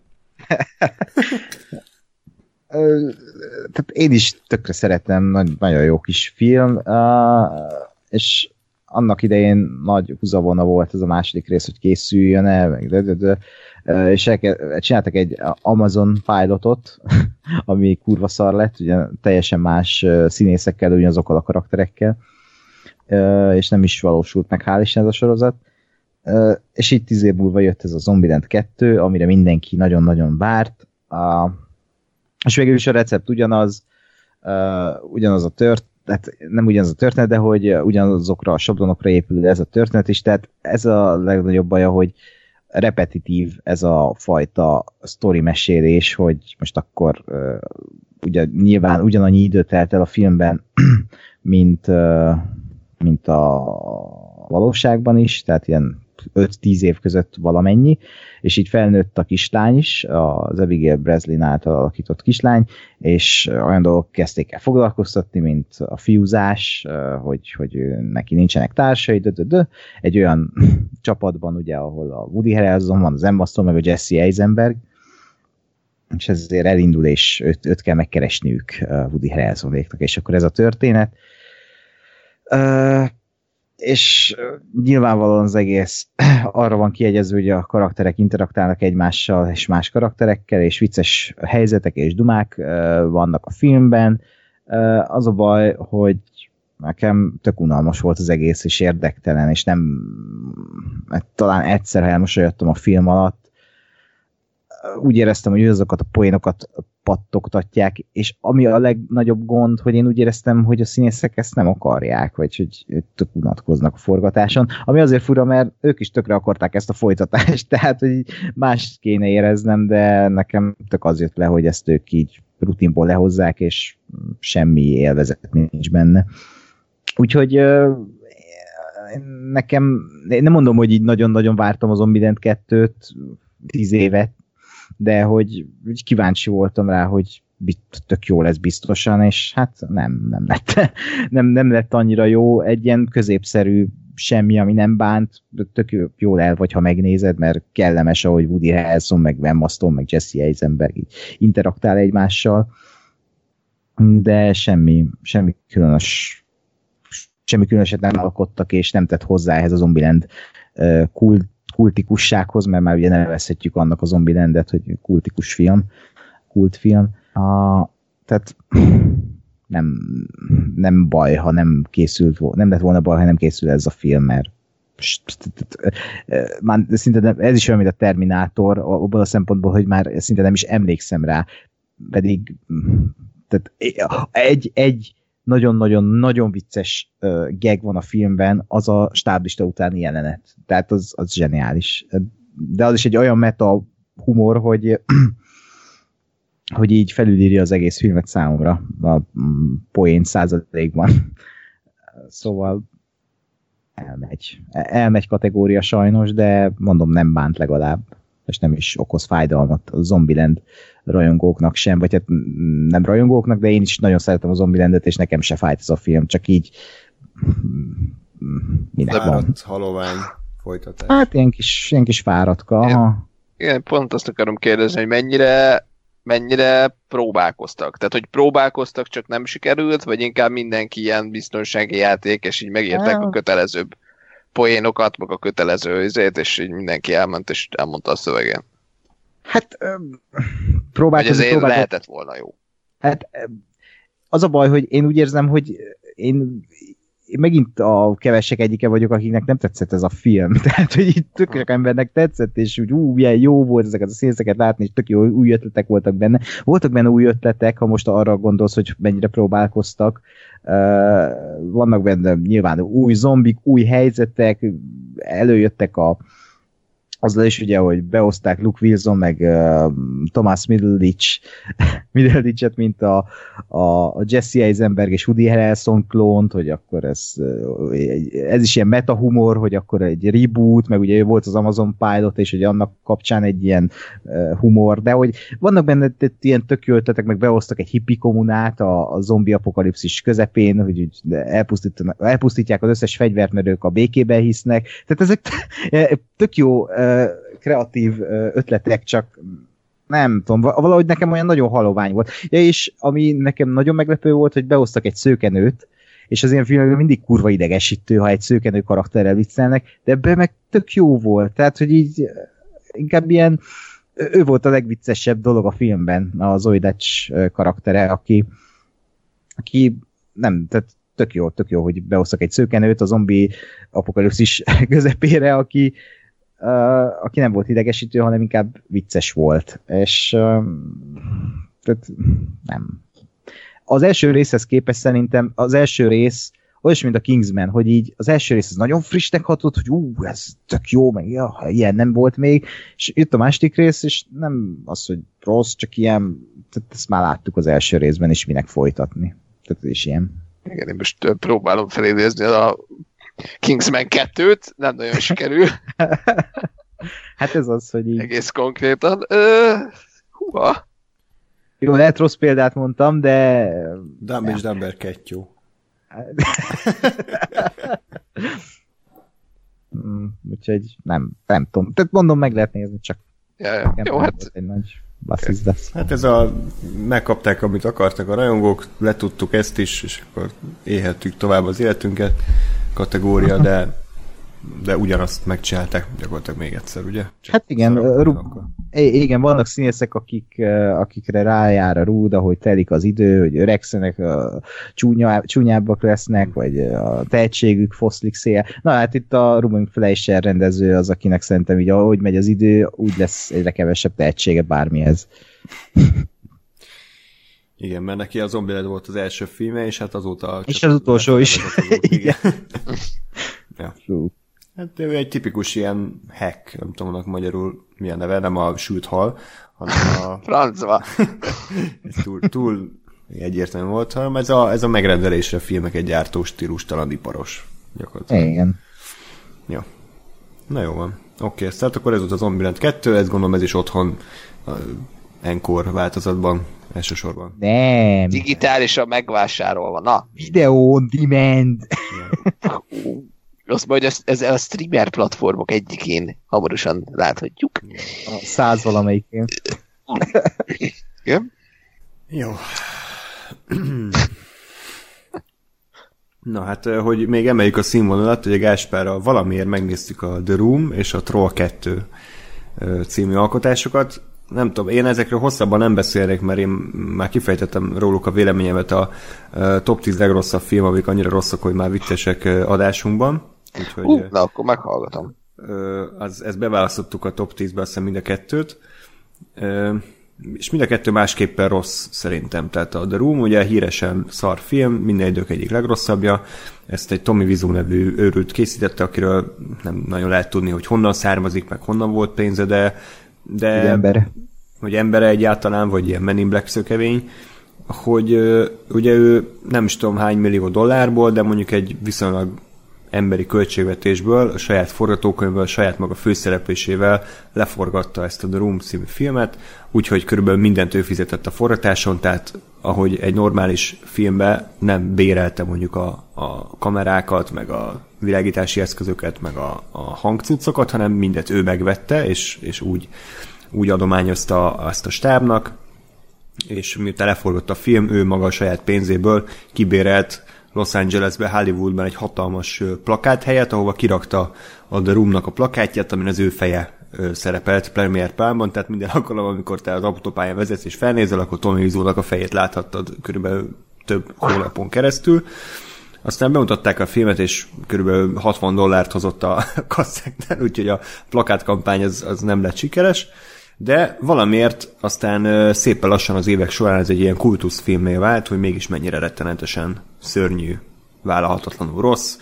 Öm, és ugye ehhez kapcsolódóan aztán a, a Roomnak a másik szereplője, Greg Sestero írt egy regényt, vagy egy inkább ilyen tényfeltáró könyvet, Disaster Artist címben, a, amiben leírta a The Room című filmnek az elkészülését, és aztán ezt filmesítette meg ugye James Franco a pár éve bemutatott hasonló című filmjében. Úgyhogy inkább Gás, most hozzád fordulnék, hogy neked hogy tetszett a The Room, és hogy tetszett utána a Disaster Artist. Hát én már azért ugye szemeztem egy ideje a, a mindkét filmmel, főleg azért, mert ti annyit emlegettétek a, a, a Room, illetve a Roomot, Roomról tudtam, hogy ez tényleg a minden idők legrosszabb filmje, Uh, és te emlegetted ugye folyton, a, hogy többször a Disaster artist tudom, hogy a könyvet, mert az jobb. Uh, de tehát, hogy, hogy azért valamennyire mindegyikkel képbe voltam, hogy micsoda, csak, csak még nem jutottam el odáig, hogy megnézzem őket, úgyhogy ez most egy jó, jó alkalom volt erre. És uh, hát én meglepődtem a, a, a Rúban egyébként, mert ugye én, én annyit tudtam, tehát hogy tudtam ezeket a háttérsztorikat a Tommy Wiseau-ról, de hogy igazából én annyit, annyit tudtam, hogy, hogy ez egy szarfilm. De ugye nekem a, a, a, szarfilm, amiket, amiket ugye néztünk, vagy amiket annak idején, nem tudom, hogy 20 évvel ezelőtt a, a Film Pluszon mentek éjszaka, a, a, mi volt a... Démon pofa? Démon pofa, igen.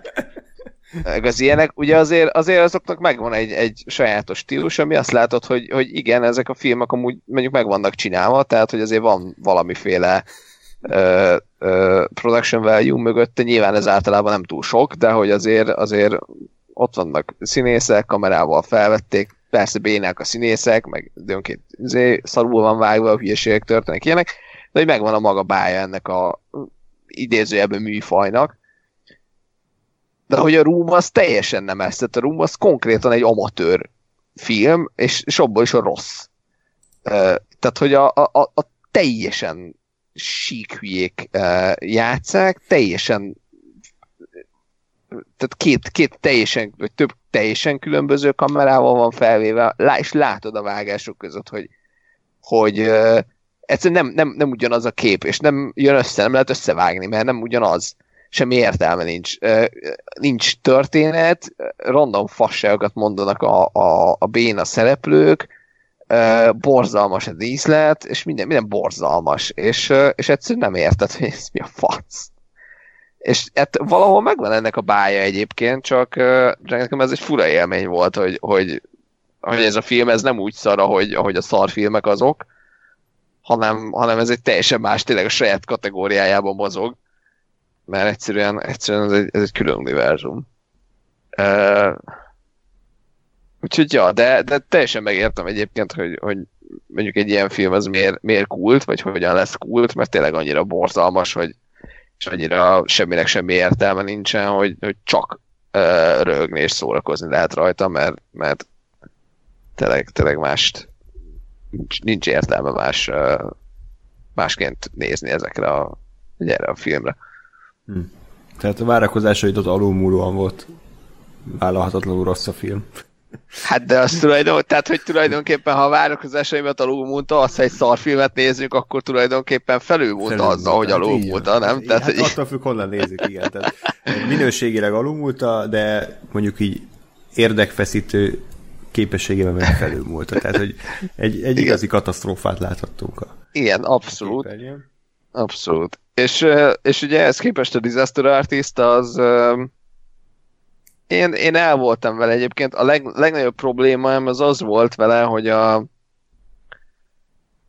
a James Franco az nagyon, nagyon azt éreztem, hogy ő most el akarja játszani a Tommy Vizút, csak hát nem nagyon sikerül, mert tényleg azt az ember nem lehet eljátszani. Tehát ez egy akkora őrült. Én ezt ugye csak a film alapján, tehát interjúkat meg semmit sem néztem, meg nem, nem láttam őt civilbe, de mondjuk látom, hogy valószínűleg nem tud színészkedni, tehát feltételezem, hogy civilben is pontosan ugyanolyan, mint nem civilben. Igen. De hogy, de hogy azt, a, azt a beszéd stílust, vagy akcentust, vagy nem tudom, amit ő csinál, azt, azt annyira nem lehet visszaadni, mert ez egy annyira egyéni dolog, hogy, hogy ez lehetetlen. Nyilván a Franco próbálkozik, de hát nem, nem nagyon sikerül neki. És ugye a Greg Sisterot, aki, akit meg a, a Dave Franco játszik, akik egyébként ők ketten együtt meglepően jól működnek. Én azt hittem, hogy majd ez kínos lesz, hogy a, egyébként tesók, és ott két olyan embert játszanak, akiknek amúgy semmi közük nincs egymáshoz rokoni szempontból. De nekem ők, ő, ők meg kimondottan jól működtek, de hogy ö, ugye eszembe jut, hogy mit akartam mondani. Ja igen, hogy a, a, a Dave Franco viszont az volt a baj, hogy ő meg túl jó színész. Tehát ő meg, ő meg amikor a Greg Sestero... Mondjuk ezt nem skidul mondták eddig a Dave Franco. én, az a baj én, veled, én... hogy túl jó színész vagy. De... nem, nem tudom, én, én szerintem egy valamiben láttam, hogy mi nem tudom, hogy micsoda, de abban is jó volt. Tehát, hogy nekem a fejemben Franco... Kettő. én mindjárt megnézem, de hogy nekem a Dave Franco az az én fejemben nem egy szarszínészként hmm. volt meg. Igen. Ő, ő, ő... Te, te olyan voltál most, mint Michael Caine a Szemfényvesztő 2 végén, amikor elhitte, hogy egy repülőgépen utaznak, miközben csak egy raktár van. Te is elhitted, hogy Franco egy jó színész, pedig csak megtéveszt. Egy igazi szemfényvesztő. Na mindegy. Jó, folytasd. Bocsánat. most ugye ezzel megvoltunk, lépünk tovább. Nem, közben nézem a, a, az IMDb-t, hogy vajon mi lehetett az, amiben láttam, de igazából nem tudom. De mindegy, de hogy, de hogy nekem az volt vele, a, vagy róla a, a, az emlékem, bár akkor lehet, hogy ez csak az én fejemben létezett, hogy, hogy ő egy, egy oké okay színész, és pont ugye lesz, hogy meglepődtem annól is, hogy, hogy ő teljesen vállalható. Na, ö, igen, és vele meg az volt a problémám, hogy ő meg, tehát amikor a Greg Sestero színészkedik, az katasztrofális. És amikor a, a Dave Franco eljátsza a Greg Sestero-t, aki éppen szerepben van, és eljátsza a Márkot a, a rumba, akkor viszont a Dave Franco túl jó volt, és, és ezért nem tudta jól eljátszani a Greg Sestero. Na, ennek Igen. Van Ez értelme, így úgy, van. csak nehéz ezt így átadni, hogy aki jól játszik, az azért rossz, mert jól játszik, és ezáltal azzal, hogy jó, azzal lesz rossz, mert nem rossz, hanem jó. Na. Egyébként ez tényleg így van, tehát hogy ez a, Greg Sisterónak az egy ilyen, olyan, mint a vákum, tehát hogy így beszívja mindenféle tehetséget, meg karizmát, és, és rettenetes ö, a vásznon. Ehhez képest a, a Dave Franco csak úgy szimplán próbál fahangon elmondani jelenteket, de Igen. nem lesz elég rossz. Igen, tehát azt a katasztrófát, ami a, a vagy azt a tehetség, tehát ez a baj, hogy a, a, akinek van egy pici tehetsége, az már nem tudja eljátszani a tehet. Tehát az sok tehetség kell, hogy a teljes tehetségtelenséget el tudja játszani. És ugye annyira meg nem jó a Dave Franco, hogy, hogy a teljes tehetségtelenséget el tudja játszani. Na, hú, ez már nagyon, ez már mindjárt én se értem. De mindegy. De hogy, de hogy ettől függetlenül ö, szerintem szórakoztató volt, oké okay volt a, a, a Disaster Artist, nem, nem volt egy hű, nagyon maradandó valami számomra, de, de oké okay volt. Ugye az, az volt nyilván a kérdés, hogy mondjuk egy ilyen filmnek ez, tehát, hogy nyilván ugye röhögsz a- rajta, hogy a, a, a Tommy Wiseau egy szerencsétlen fasz, és egy fogalma nincs arról, hogy mi a filmkészítés, meg hogy kell, de hogy de hogy egy ilyen film azért ugye nagyon könnyen át tud, vagy át tudott volna fordulni abból, hogy most röhögsz egy szerencsétlenen rossz indulatból. És, és azért szerintem ezt megugrották, hogy nem, nem ez lett a, a, a Disaster Artistból, hanem azért tényleg a végére kihozták oda, hogy jó, oké, okay, igen, ez egy szar, amit csináltál, de ugye nézd meg, hogy tényleg mennyi ember szórakozik rajta, és mennyi ember ezért jól érzi magát, és hogy akkor tulajdonképpen ez valahol egy, egy jó dolog, és ez valahol egy teljesítmény, amit te elértél, ugye mondja Greg Sestero a Tommy Wiseau-nak a filmben. És, és ugye én azt mondom, hogy így, így oké, okay, tehát hogy ez nem, nem egy ilyen öncélú azért, rögünk a szerencsétlen dolog lett, hanem, hanem valami olyan, aminek azt mondom, hogy így, így van értelme. És akkor ugye ezután néztük a Troll 2-t, ami szintén egyébként nagy versenyben van a világ legrosszabb filmje titulosért, bár én egyikre sem mondanám, egy, de nem, nem lehet ki, kijelenteni valamire, hogy a világ legrosszabb filmje, ahogy nem lehet. Persze. A világ legjobb filmjére se ki, hogyha a 12 éves emberről beszélünk. Így van. Spoiler. és, de a Troll 2 az, az azért sok embernek ott van a toppon, ugyanis ez egyébként teljesen másképpen rossz, mint a, a. Ugye a Droom az inkább egy Igen. amatőr, dilettáns, infantilis film, amit tényleg látszott, hogy egy olyan ember kapott, vagy egy olyan ember dolgozott nagyon sok pénzzel, akinek fogalma nem volt, hogy ezt hogy kell elkölteni, de a Troll 2 igazából úgy látszik, hogy olyan emberek csináltak, akik már akik tudják, hogy kell filmet készíteni, tehát tudják, hogy hova kell lerakni a kamerát, tudják, hogy hova kell állítani a színészeket, hogy jelbe legyenek, meg fényben, meg volt világítás, meg volt maszkmunka, tehát hogy ez, ez egy film, csak kurva szar, tehát hogy igazából ez a, ez Igen. a probléma vele, hogy, hogy, hogy a forgatókönyv, meg az egész sztori, meg, a, meg, meg minden, ami, ami mondjuk kreativitáshoz kötődik, és nem mondjuk mesterséghez, az Igen. rettenetes. Tehát olyan, mintha egy, mit tudom én, egy kőművest nem kérhetsz meg arra, hogy egy, egy Dávid szobrot faragjon, mert neki nem az a munkája, tehát hogy ő egy, mit tudom én, egy házfalat fel tud húzni, de most művészi alkotást nem várjunk tőle. És itt is ez van, hogy, hogy a Troll 2 az, az mint, mint művészi alkotás bukik meg, de, De, de szerintem ezt a mondatot se mondta ki még soha senki a Belz univerzumban. Hol de tény, hogy igen, tehát a, a Troll 2 az egy profin elkészített rossz film. Igen, tehát az olyan, mint amit a Film Pluszon néztünk 15 éve, hogy, hogy igazából a maga infantilis bájával egyébként szórakoztató szerintem, mert uh, már maga az alapötlet teljesen abszurd, hogy egy, egy, egy van egy város, ahol ilyen egyébként nem trollok, hanem goblinok élnek, és senki nem tudja, hogy miért troll kettő ráadásul a film címe, mert... Nilbog. Nil, igen, bocsánat, a Nilbog nevű városba utazik egy család, és akkor ott, ott valami nem stimmer, mert nem kapható normális étel a, a közértben, és akkor a, ott a, a, a emberek nagyon furcsán néznek rájuk, meg olyan veszélyes a környék, és akkor kiderül, hogy igazából ezek mind goblinok, tehát ilyen, ilyen 120 centi magas lények, akik aztán valamiért ugye normál ember magasságúra tudnak meglőni, megnőni, és ők, ők igazából vegetáriánusok, és az emberekből ilyen zöld trutyit akarnak készíteni, hogy aztán megegyék ez a sztori, és akkor ez a család, főleg a főszereplő, Joshua, azt ami így hívták, ők ö, próbálnak elmenekülni ezekkel a gonosz lények elől, tehát egy ilyen teljesen elborult fasság, de, de pont ezért szórakoztató, mert iszonyatosan túljátszott, ö, katasztrofális a maszk munka, tehát hogy látszik, hogy ilyen gumi, gumimaszk van rárakva a törpe színészekre, tehát semmilyen mimikája nincsen, hanem ilyen ilyen, amit a Halloween árustól veszel az aluljáróban, tehát kb. azon a szinten van, meg amikor a hülye goblin leesik a lépcsőn, akkor látszik, hogy kiesik a párna, amit a, a hasa fölé rakott, hogy legyen valami kis formája.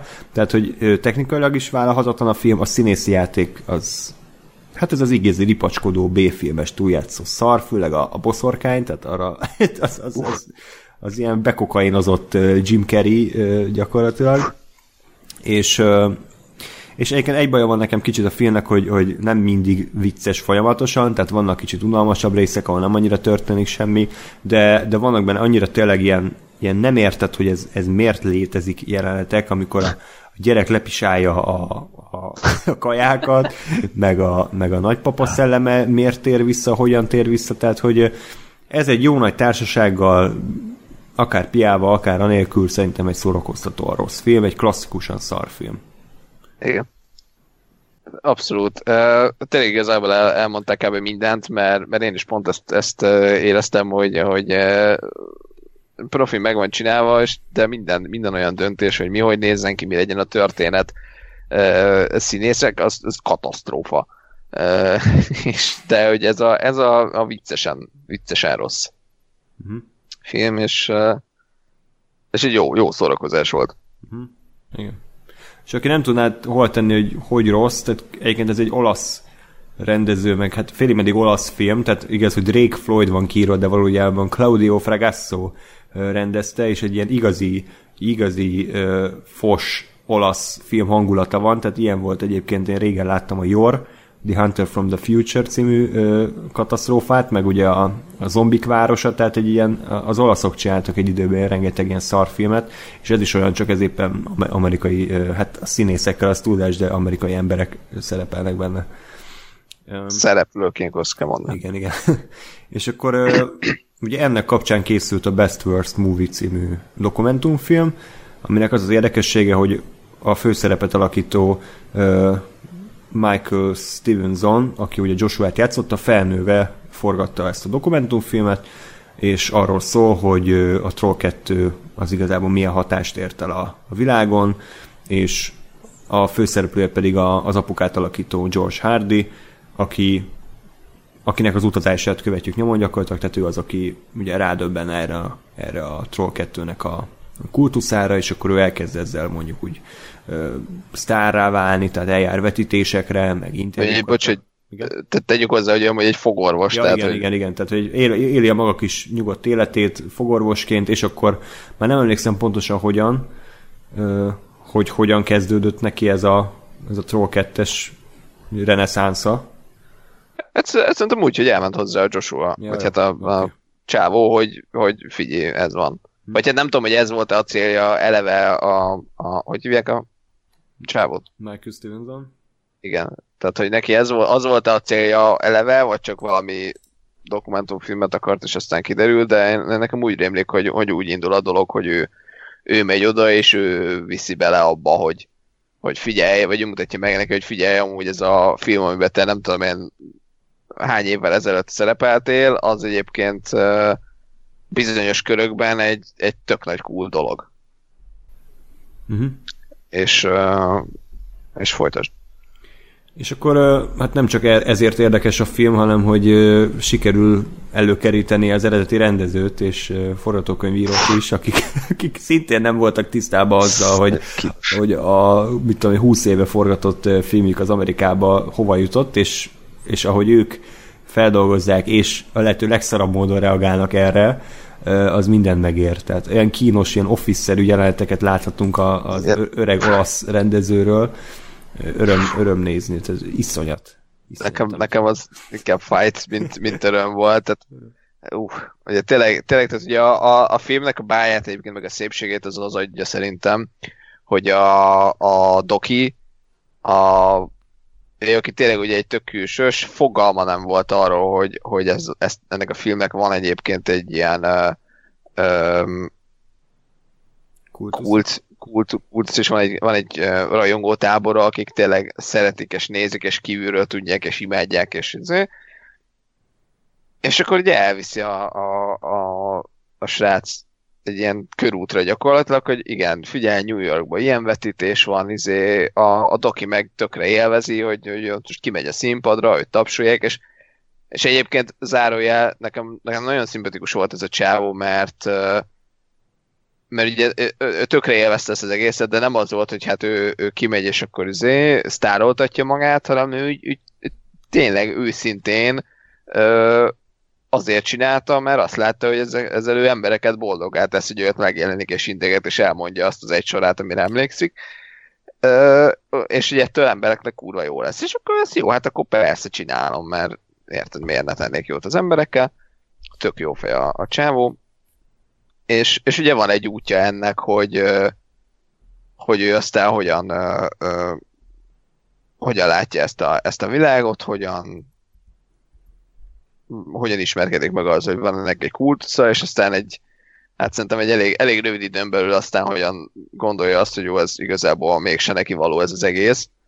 Uh, és aztán azt tudja mondani, hogy jó, oké, okay, uh, ennyi elég volt, én akkor most visszamegyek, és, és fogorvos leszek. És, és mm. igen, oké, okay, van ez a film, páran szeretik, tök jó, nekem ennyi elég volt. És ugye ehhez képest, ja, és ugye az a, az a szép a csávóba, hogy ő, ő, ő abszolút látja és érti, hogy ez a film, ez egy fos, tehát ez egy rakás szar. És hogy, és hogy érti, hogy az emberek azért, azért uh, bírják, meg azért rögnek rajta, mert ez egy szar. És ugye hát ehhez képest ott van a, a rendező, meg a forgatókönyvíró, aki rendeznek a felesége, mindig egy jó kombináció. Mm aki, aki meg ugye megjelenik, eh, mert ugye őt is, őt is eh, elhozzák, hogy na akkor igen, volt ez a film, és megcsináltad, és most van egy kult, az ugyanezt az utat be akarják vele járatni, és hogy ő meg, ő meg fullba nyomja a művészt, hogy hát ezt, ezt nem értik az emberek, és hogy a színészek hülyeségeket beszélnek, hogy ez nem egy, ez egy jó film, és ez egy, ez egy meg nem értett ezért, üzenet, és hogy a, a forgatókönyvíró az, a, az az egész, hogy vegetáriánusok lettek a, a barátai, vagy egy pár barátja vegetáriánus, és ez, e, e, ezzel szembe akart kritikát megfogalmazni, és így, és így nézed, hogy úristen ember, tehát hogy nem, van az a pillanat, amikor bele kell állni, és azt kell mondani, hogy ez a film szar. De, de egyébként nem is ez az ijesztő szerintem, hanem az az ijesztő, hogy ez a csávó, ezt szerintem konkrétan azt gondolja, hogy ez a film jó. Ja, persze, igen. igen. De, és ez a még rosszabb, amikor nem az van, hogy ő, ő, ő is tudja, hogy szar, de hát nyilván ugye presztisből nem mondhatja azt, hogy szar csináltam, hanem megpróbál elsúnyogni, hanem ez nem. Tehát az, amikor ő őszintén azt hiszi, hogy az évszázad filmét csinálta meg, és ő így védi, és így nézze, hogy Isten, passz meg ember, nem, ez egy szar. Ez egy szar. Úgyhogy, ja, ez egy élmény. Hm. Én most néztem a rendezőnek az IMDb oldalát, hogy még milyen filmjei vannak, és majdnem dobtam egy hátraszalatot, mert 1989-ben van egy olyan filmje, aminek az a címe, hogy Terminátor 2. és rákattítottam, és az eredeti címe az, hogy Shocking Dark. Jó, ez a magyar, Úgyhogy, magyar címek, Így címadók is jobb, mint a Terminator Dark Fate. Lehet, hogy ez az igazi folytatása a Terminatornak. Um, ja, úgyhogy gyere, visszatérve egyébként nagyon ajánljuk a Troll 2-t is, meg ezt a kis dokumentumfilmet is, mert, mert a kettő szerintem egy ilyen jó kis elegyet alkot. A maga műfajában mind a kettő nagyon szórakoztató, úgyhogy uh, ennyi, ajánljuk szeretettel ezeket. Ákos, neked is. A Troll 2-t azt láttam, ezt nagyon szeretem. Na. Csak régen láttam már, a dokumentumfilmet még nem láttam. Na, akkor szerintem mindenképpen nézd meg, mert hát az egyik legjobb dokumentumfilm, amit láttam, tehát nagyon, uh-huh. nagyon faszán össze van rakva, és tényleg megvan benne ez az utazás, ez a karakter, hogy hogyan döbben rá, vannak benne kurva kínos pillanatok, nem csak a rendező egyébként, hanem a többi színész lett, tehát mondjuk az anyuká, meg a, a, az egyes boltos, tehát hogy egy csomó karakter vagy szereplő az konkrétan elmeháborodott volt, és, és a Dili házból jöttek el, hogy színészkedjenek a filmben, és azok az arcok, amiket bevágnak így, hogy ilyen nagyon hülyén néznek, az nem rendező instrukció volt, hanem azok tényleg olyanok voltak azok az emberek. Csávónak fogalma nincs, hogy hol van, meg igen. mi történik. Hát, igen. És amikor ezek az emberek ráadásul felmennek a színpadra egy közönség előtt, és ott valamit csinálniuk kell, na hát az, az egy, az egy súlyos, súlyos pillanat, úgyhogy ezekért megéri megnézni. Um, Ákos, röviden kérlek mesélj az év egyik legnagyobb sorozat szenzációjáról, amire mindenki számolta a perceket, hogy na vajon milyen lesz végre a Star Wars visszatér, és olyan lesz, amilyennek a rajongók akarják, és ez aztán most már tényleg a Mandalorian című mm. sorozat első epizódjában. És a második az is láttad. Most nem megyünk bele a részletekbe, mert mi még nem láttuk, meg amúgy is no spoiler. lesz majd részletesebb kibeszélő, csak hogy egy nagyjából ah, nekem nem véleményed erről a fantasztikus szériáról. Én, tehát annak idején még, amikor a Lucas kezében volt a Star Wars, én nem tudom, a szitek bosszúja a környékén, akkor is rebesgették már, hogy, hogy ha véget ér ez az egész, a, akkor még ugye ez, ez az egész az arról szólt, hogy a prequel trilógia, milyen szép idők voltak, nem? és, és akkor folytatják egy sorozattal, vagy hát egy sorozatot készítenek, de akkor még nem volt ez a Peak TV, meg nem így tudom én, tehát akkor, akkor meg egy teljesen más rendszer volt. És most így, amikor beindult ez a nagy Star Wars canon, akkor bejelentették, hogy jön a Star Wars sorozat a Disney Plus-ra, ami november 12-én indul 2019-ben, és ezzel fog debütálni. Itt már jött a nagy égés a Disney részéről, hogy Amerikán kívül kb. sehol nem elérhető a Disney Plus. Ez mai napig így van amúgy? Aha, és jövőre jön. nem teszem fel a kérdést, hogy akkor te hogy láttad a Mandalorian, mert biztos Nem, és kis, így, így van, csak ezért kiutaztam Amerikába. és nem is ö, ilyen VPN-es dologgal néztem meg, hanem nem, nem nyilván...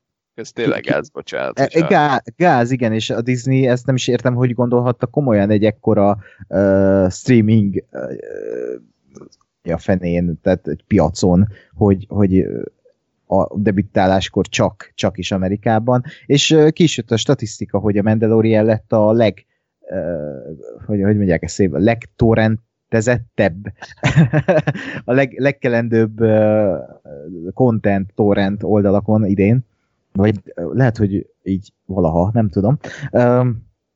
Szóval kijött, én egyébként már nem vártam amúgy se ezt a sorozatot, mert szerintem amiket kiadtak hozzá előzetesek, gyatraszarok voltak, egyik se csigázott fel, és ez annak volt, vagy hát én a, a, azért is voltam így, hogy nem csigázott fel, mert nem láttam más, csak ezt a pózer, pózerkedést az előzetesekben is, hogy ez ilyen westernes, kuroszavás hangulatú Star Wars lesz. És ezen felül nem mutatott nekem semmit az előzetes, hogy itt most kik lesznek a karakterek, mi lesz a sztori, hogy, hogy mi lesz ez azon felül, hogy, hogy próbálnak minél távolabb elkerülni attól a Star Wars érától, amit, amit jól ismerünk. Mert ugye ez a sorozat, ez a, Jedi visszatér után játszódik 6-8 éve, most pontosan nem tudom. A lényeg, hogy a birodalmat leverték, és akkor most a galaxis peremvidékén járunk, ahol egy Mandaloriant követhetünk, aki, uh, egy, aki ugye egy fejvadász, és fejvadászkodik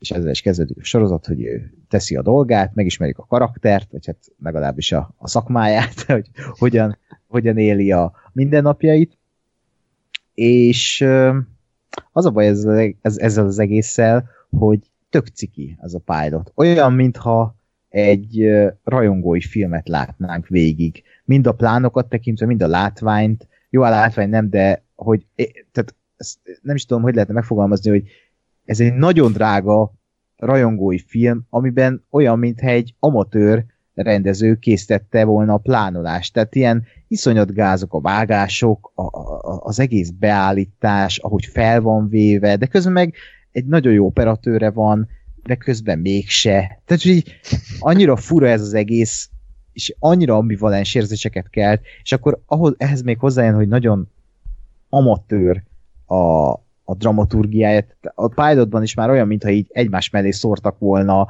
jeleneteket, és mint egy, egy első éves forgatókönyvíró az élet első forgatókönyvét írta volna meg, hogy, hogy akkor hogy is kössük össze a kis jeleneteket, de, de, de, és aztán ami, amivel véget ért az első rész, és ami aztán ráépült a második részre, arra mondom azt, hogy innentől meg egy pofátlan fanszervisz az egész, és akármennyire is próbálnak eltávolodni ettől az egész Star Wars szérától, amit jól ismerünk, kurvára nem megy, és kurvára oda megyünk vissza, hogy, hogy csak, a, csak a, az a Skywalker film orgia van a Star Warsban, és nem tudnak más csinálni, mert nem tudnak más csinálni, és amit meg tudnának, amit elmondtam, hogy előzetesekben én csak pózerkedést láttam, az sajnos a sorozatra is igaz, mert nagyon azt akarja a sorozat, hogy ő, ő, ő ilyen nagyon sötét,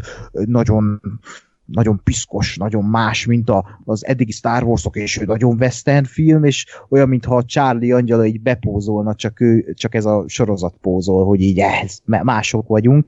Nem működik. Tehát én hatalm, nagyon-nagyon-nagyon-nagyon szeretem a Star Wars-t, az életem, tehát. Az egyik kedvenced? Az egyik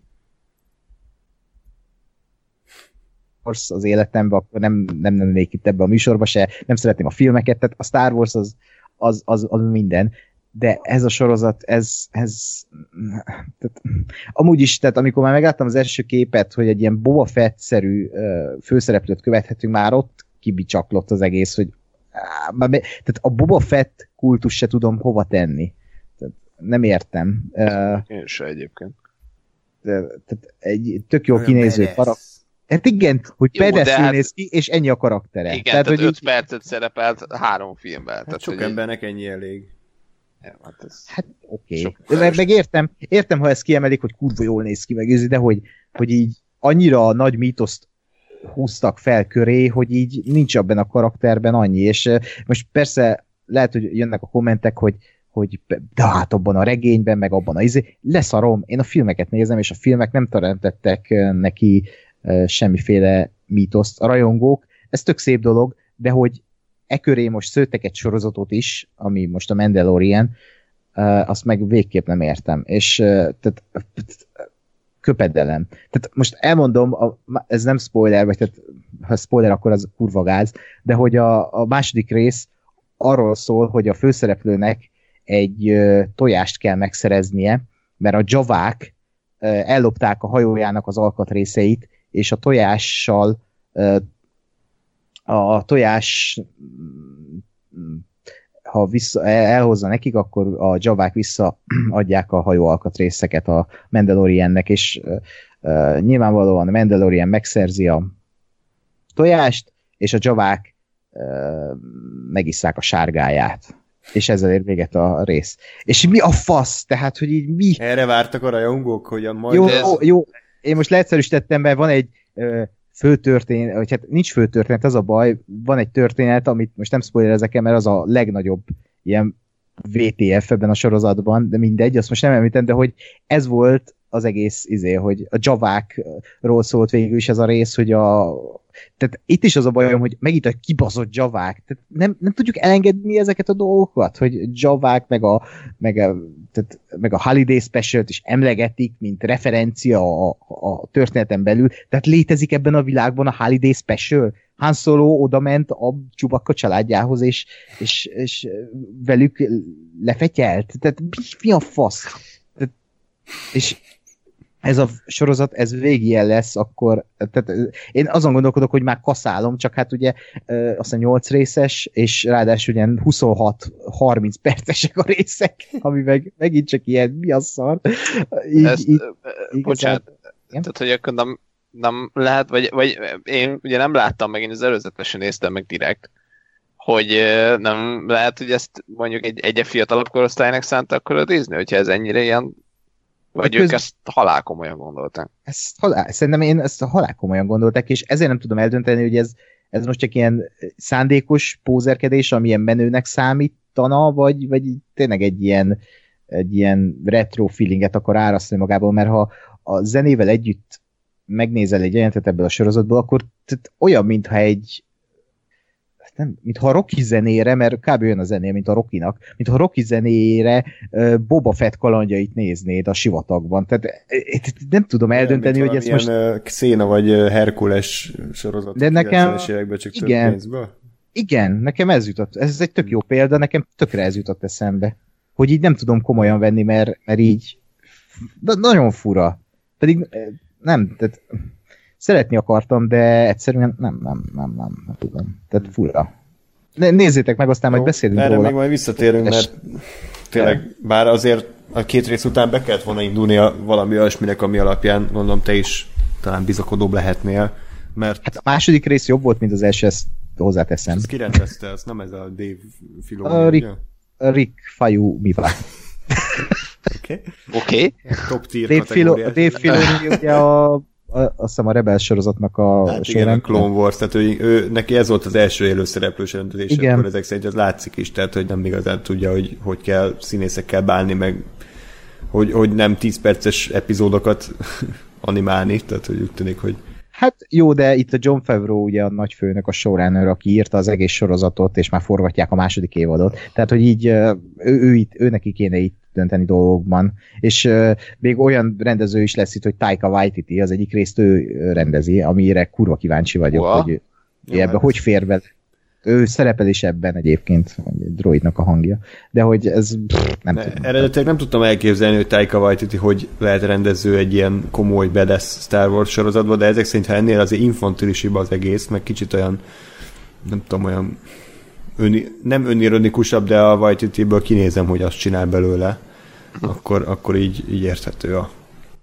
de nem is infantis, az a baj, tehát én érzem azt. Tehát e, e, mondom, megvan ez az űrvesztern, komoly Kuroszava hangulata, és közben meg azt látom, amit a Holiday Special rajzfilm változatában látok, hogy a Boba Fett ül a nagy dinoszauruszon. Tehát egy így nem, egyszerűen nem, nem tudom komolyan venni, vagy nem, nincs meg benne az a dráma.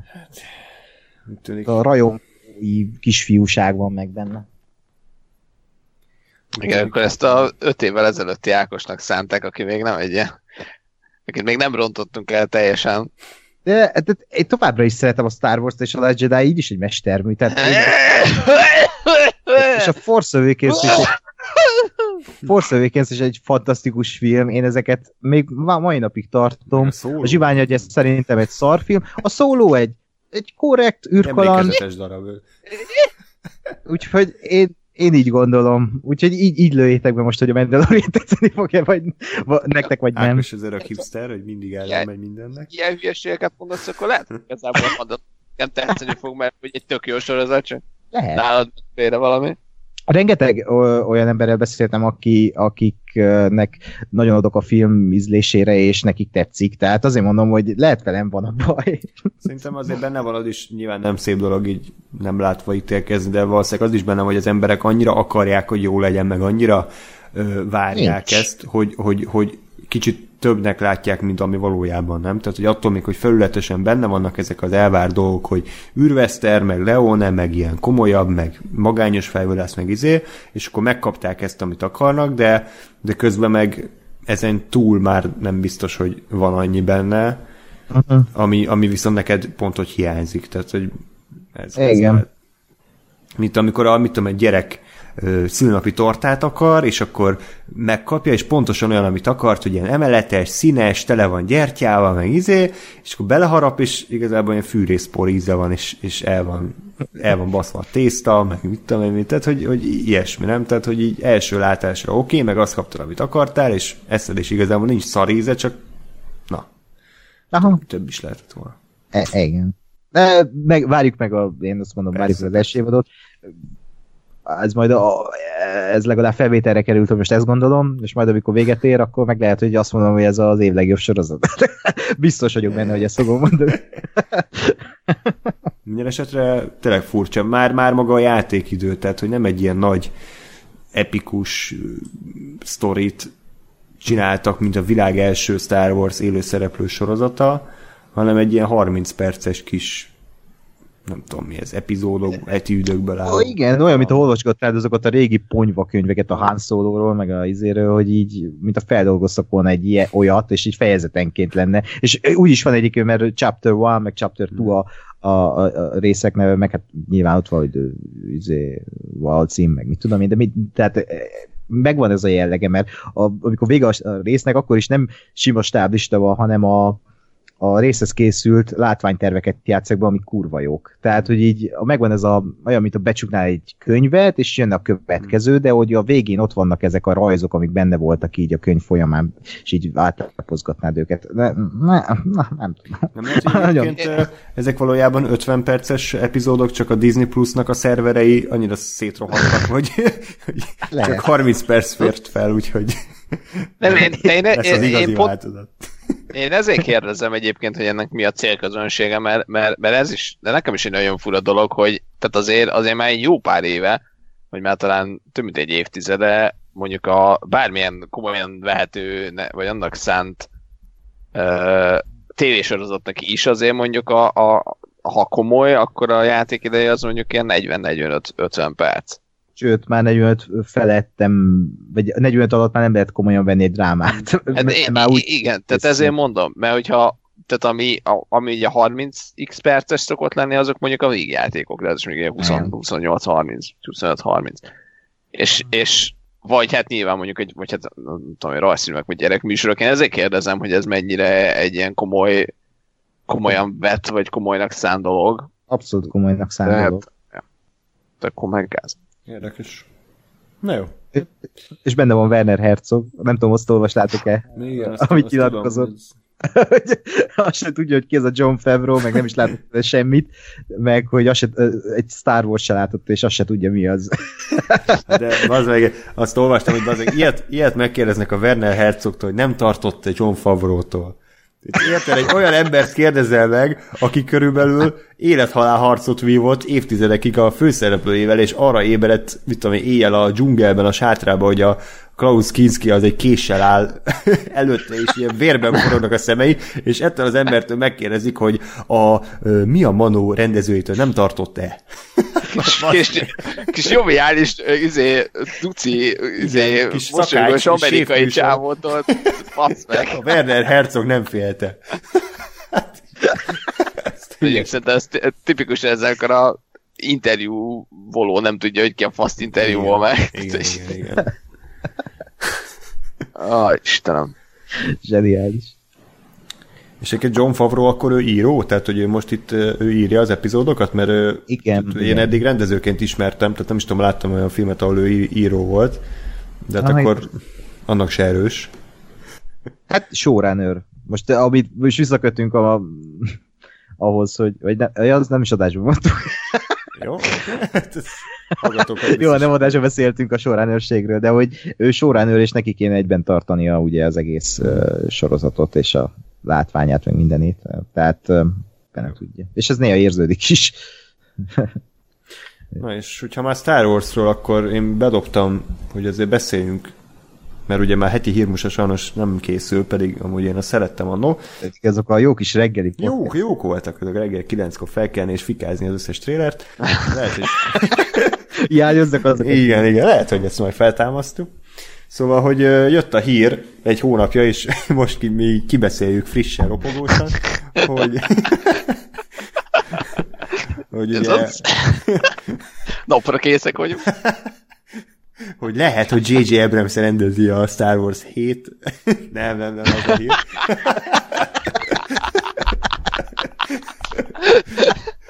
Ez szép.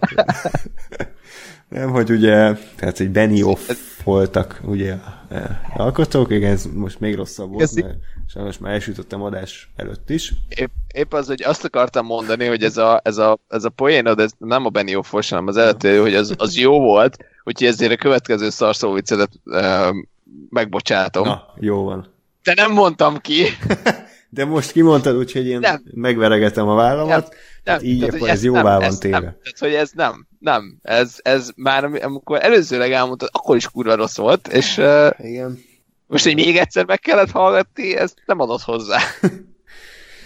Tehát, aki nem tudná, miről beszélek, nem hibáztatom, tehát az lényeg, hogy D.B. Weiss és David Benioff ugye most a két legkedveltebb ember a világon, ők úgy volt, hogy három, tehát egy trilógiát készítenek a, a Disneynek a Star Wars világában, amik nem kapcsolódnak a Skywalker franchise-hoz, és valószínűleg az ő alkotásuk jött volna most ugye Rise of Skywalker után, de nemrég jött a hír, hogy ez az egész ez úgy, ahogy van a kukába ment, és ők nem fognak Star Wars filmet csinálni, hanem inkább a Netflixnek gyártanak egyéb tartalmakat.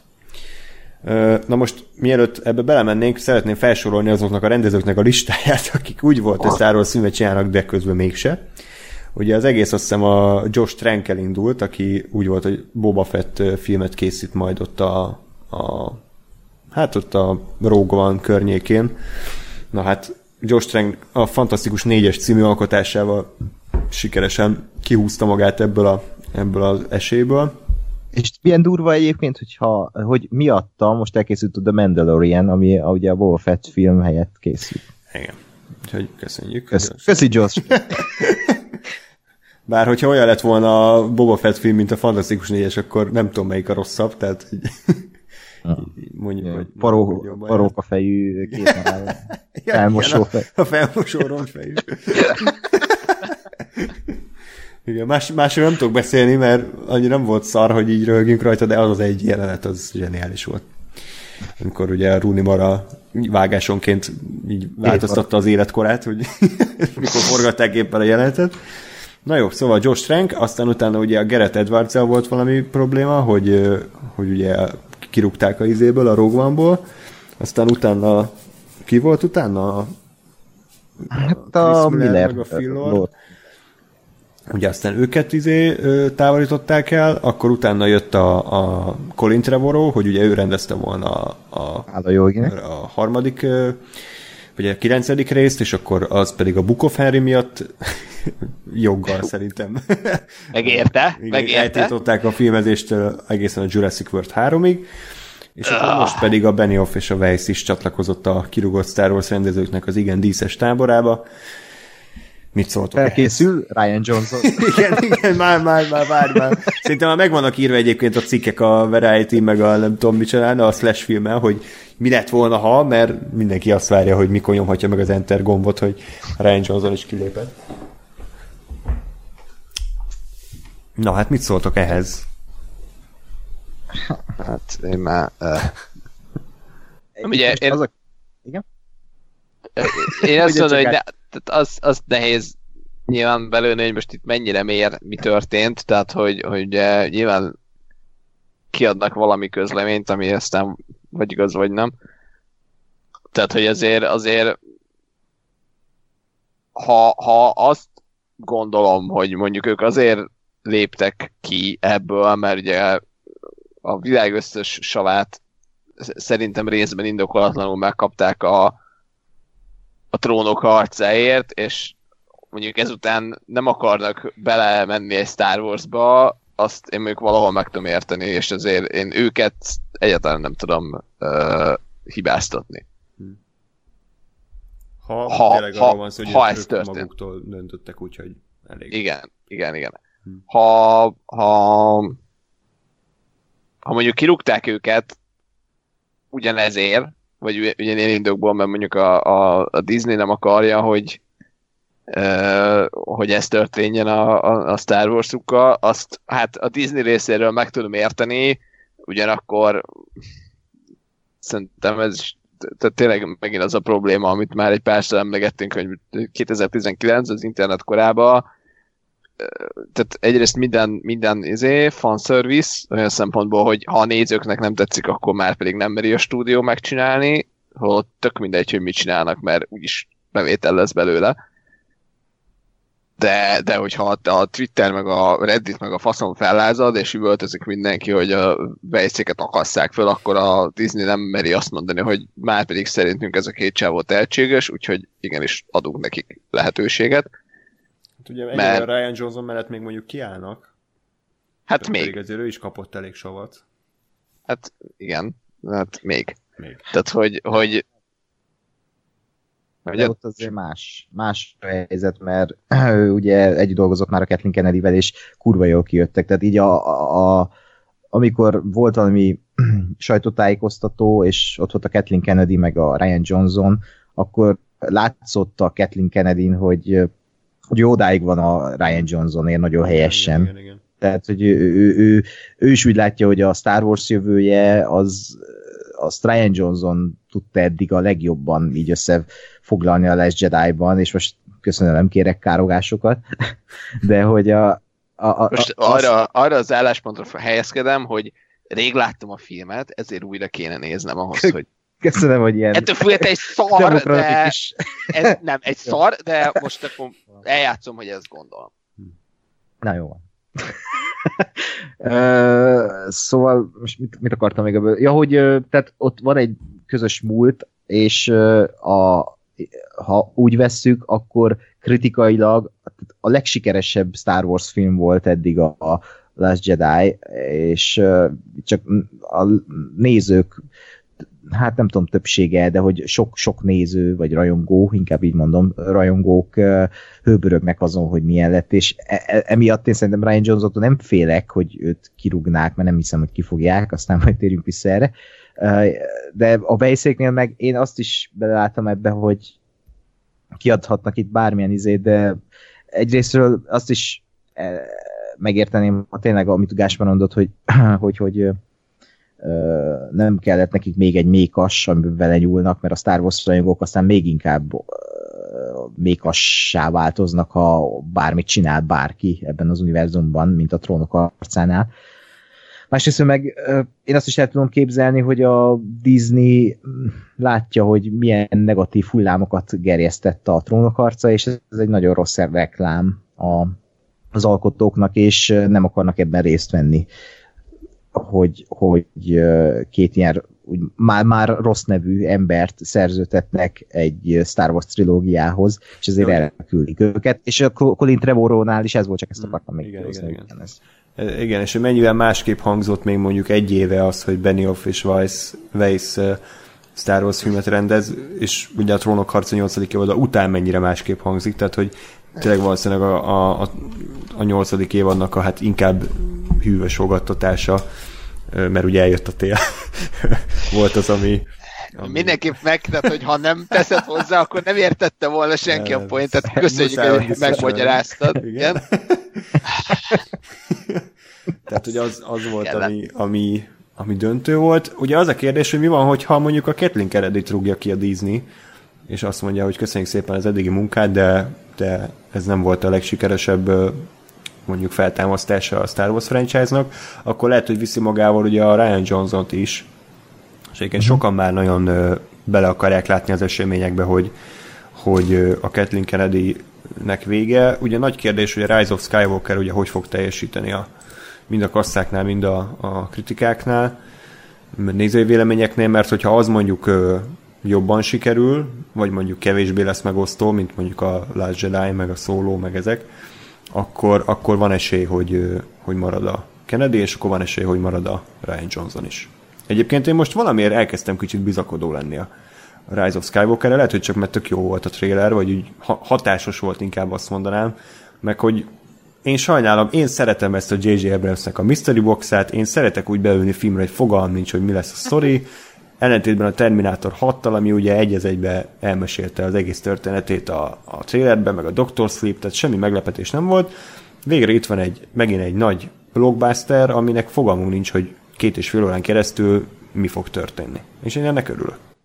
Aha. Én még abban sem vagyok biztos, hogy a Palpatine-t visszahozzák. Tehát, hogy mhm. biztos valami hoax az egész, amit uh, ugye J.J. Abrams ezzel nagyon szeret játszadozni, hogy kicsit máshogy mutatja meg a trélerekben a dolgokat, mint ahogy aztán a filmben uh, teljes valójában, mert ugye a trélerben egyszer sem láttuk Palpatine, csak a hangját halljuk. És beszéltem, de ez tényleg csak annyi, hogy beszéltem olyannal, aki dolgozott a filmen, és nagyon sejtelmesen így rám nézett, hogy hm, van, van itt azért rejtegetni valója a Debremsnek, tehát hogy nagyon vissza van fogva itt, itt bizonyos uh, sztoriszel, hmm. mondjuk. És akkor hmm. így kacsintott. Meg mondott még egy filmcímet is, amit most nem akarok elmondani, mert spoileres lenne. I- ismét egy, egy idei nagy blockbuster, ami hasonlóan állt a franchise-hoz. Dark Fate. Igen. Igen. Az, a, az a jó, hogy nekem is csak az jutott eszembe, és most nem is vagyok hajlandó máson gondolkodni, úgyhogy... Igen, csak az az egy film volt idén. Nem, a, a vihar előtt egyébként. a Serenity. Isten. Az nem. idei? Jézusom. Az idei volt, igen. Ah. Nem a Hellboy remake. Na jó. Na jó, szóval én azt sajnálom egyébként, hogy és itt most tényleg jöhetnek a kövek, meg minden, meg a TVA-ban rengeteget beszéltünk erről, de most ugye azért eltett jó pár hónap így a trónok harcai 8. évada után, amire visszagondolva az én is azt mondom, hogy hát sikerültett volna jobban is. és nem hát de számoltuk adásban is szerintem. Persze, tehát ott, ott se ájultunk előtt a, a csodálatos forgatókönyvtől. Én csak azt gyűlölöm, amit, ami, ami szerintem az internetnek, meg az egész az egész emberi gondolkodásnak a, az egyik legnagyobb problémája, hogy így, hogy így abszolút így, így feketén-fehérre látnak mindent az emberek. Tehát, hogy képtelenek abba belegondolni, hogy attól még, hogy valaki ír egy szart, az attól még nem egy szar író. Tehát az, hogyha valaki folyamatosan szart ír, mint mondjuk a David Goyer, bocsánat, nem a David S. Goyer, hanem a David Goyer, arra kimondhatjuk, hogy egy, egy fosíró, és amikor meglátjuk a nevét, akkor sikítva menekülünk a, a moziteremből. De most azért, mert a Benioff meg a Weiss írt egy egy, mondjuk egy rossz évadot, én attól ah. még nem gondolom azt, hogy ők tehetségtelen szarok lennének, mert mondjuk a Trónok harca első jó indulattal hat évada, de rosszabb indulat mondjuk az első négy évada, az fantasztikusan volt megírva, és nem csak azért, mert, mert Ctrl-C, Ctrl-V másolták át a, a bekezdéseket a könyvből, hanem, hanem zseniálisan adaptálták az egyébként igen terjengős és száraz ö, ö, eredeti szöveget, de a, a Benioffnak, ha mondjuk az IMDb oldalát nézzük, ami körülbelül tényleg ilyen, ilyen hullámhegyek és hullámvölgyeknek a folyamatos váltagozása, tehát ő írta az egyik kedvenc filmemet, a, az utolsó éjjelt Edward Norton főszereplésével, ami egy egyébként a saját regényének a, az adaptációja, ami egy fantasztikus film szövegkönyvben és karakterábrázolásban és az egész mondani valóban. Az egy zseniális film, de sajnos köze volt az X-Men Origins Wolverine című egyébként szintén zseniális ö, karakterközpontú alkotásnak is. Úgyhogy, úgyhogy én azt mondom, hogy hogy én szívesen adtam volna esélyt, vagy inkább kíváncsi lettem volna, hogy tényleg egy ekkora ordas nagy zakó és pofon után, amit kaptak azért a, a, a trónok harca 8. évadért, hogy mire, mire lettek volna képesek mert azért azt tudni lehetett, hogy ők már eléggé tele volt a faszuk a, a trónok harcával, meg szabadulni akartak, meg már nem erre szerződtek, meg blablabla, bla, bla, és akkor milyen lett volna egy olyan, amit ismét lelkesedéssel és, és teljes odaadással csinálnak, mint ahogy tették azt annó egyébként a trónok harcával is. Igen, de hát igen, de a trónokországban ugye ők csináltak Star Wars-t, mint eseményt, mint, mint egy ilyen brandet, mert ha nem lett volna ez a két ember, akkor nem lett volna uh, már a trónok harca egy ilyen fenomén, egy ilyen hatalmas dolog, mint tehát egy Star Wars mellé oda tehető dolog, hogy mint a trónok harca, akkor azt jelenti, hogy az vasárnap hajnal, hétfő reggel, az így berobban a világba, és nem szabad felmenni az internetre, és ezt ők, ők hozták létre.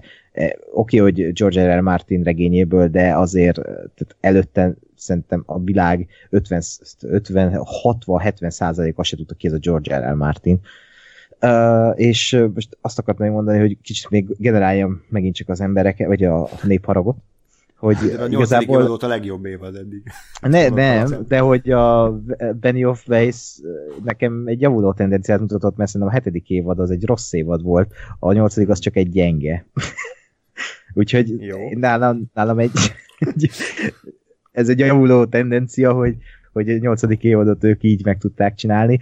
Uh, és talán ez a Netflix dolog, amit csinálnak, ez, ez ugyanolyan szenvedélyprojekt lesz, mint a trónok harcolt, fogalm sincs mi ez, de azért ez szerintem egy nagy érvágás bárkinek, amikor egy Star Wars filmet elvesznek tőlük, vagy ott hagynak, tehát, hogy ez így a legtöbb filmkészítő Amerikában a, ebben a korosztályban azért lett film, filmkészítő, mert látta a Star Wars gyerekkorában, és ez neki egy ilyen inspiráció a legtöbb ember számára ott, hmm. és, és szerintem ez hatalmas érvágás lehet bármi, bármi történhetett is.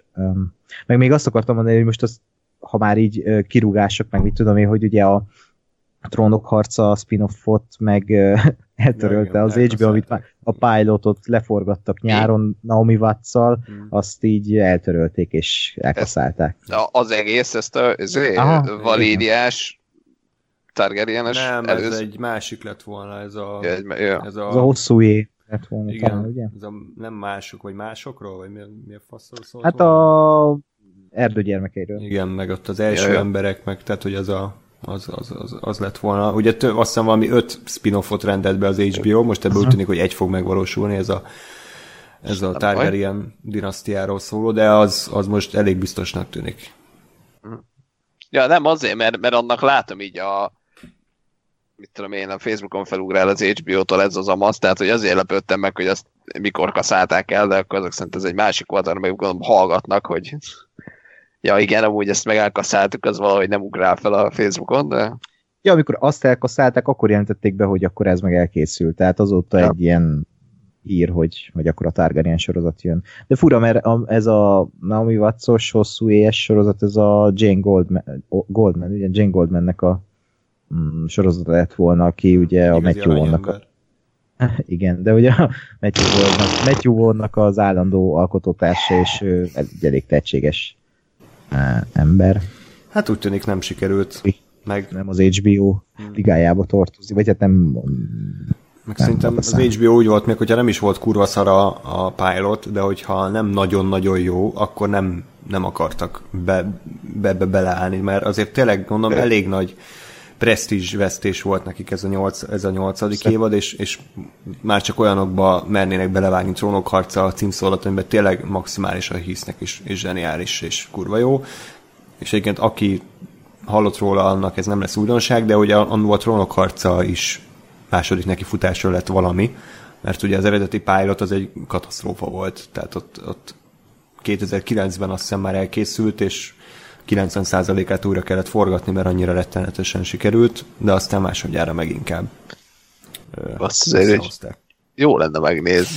Igen, igen. Egyébként, hogy azért az milyen. Igen, egyébként vannak tök jó cikkek, amik, hát tudod, ez a valaki látta, és akkor úgy mesélte kategória, yeah. mert százezer lakat alatt őrzi az HBO. Gondolom. De ugye olyat lehet tudni, hogy, hogy színészekkel is volt probléma, tehát újra kellett castingolni a Daenerys-t, a Caitlyn-t, a rettenetes volt a, a Tyrionnak a parókája, meg az egész nagyon amatőrül nézett ki, és, és ami még probléma volt, hogy a nézők egyszer nem tudták, hogy ki kicsoda. Tehát, hogy nem ja. tudták, hogy melyik karakter kinek a nagybátyja, meg kinek az ikertestvére, meg melyik család micsoda, és, és ezért amikor már a második normális pilotot nézhetjük, akkor ott azért sokszor látni azt, hogy így kicsit elég szájbarágosan. Az ott Cersei hercegnő a lovol?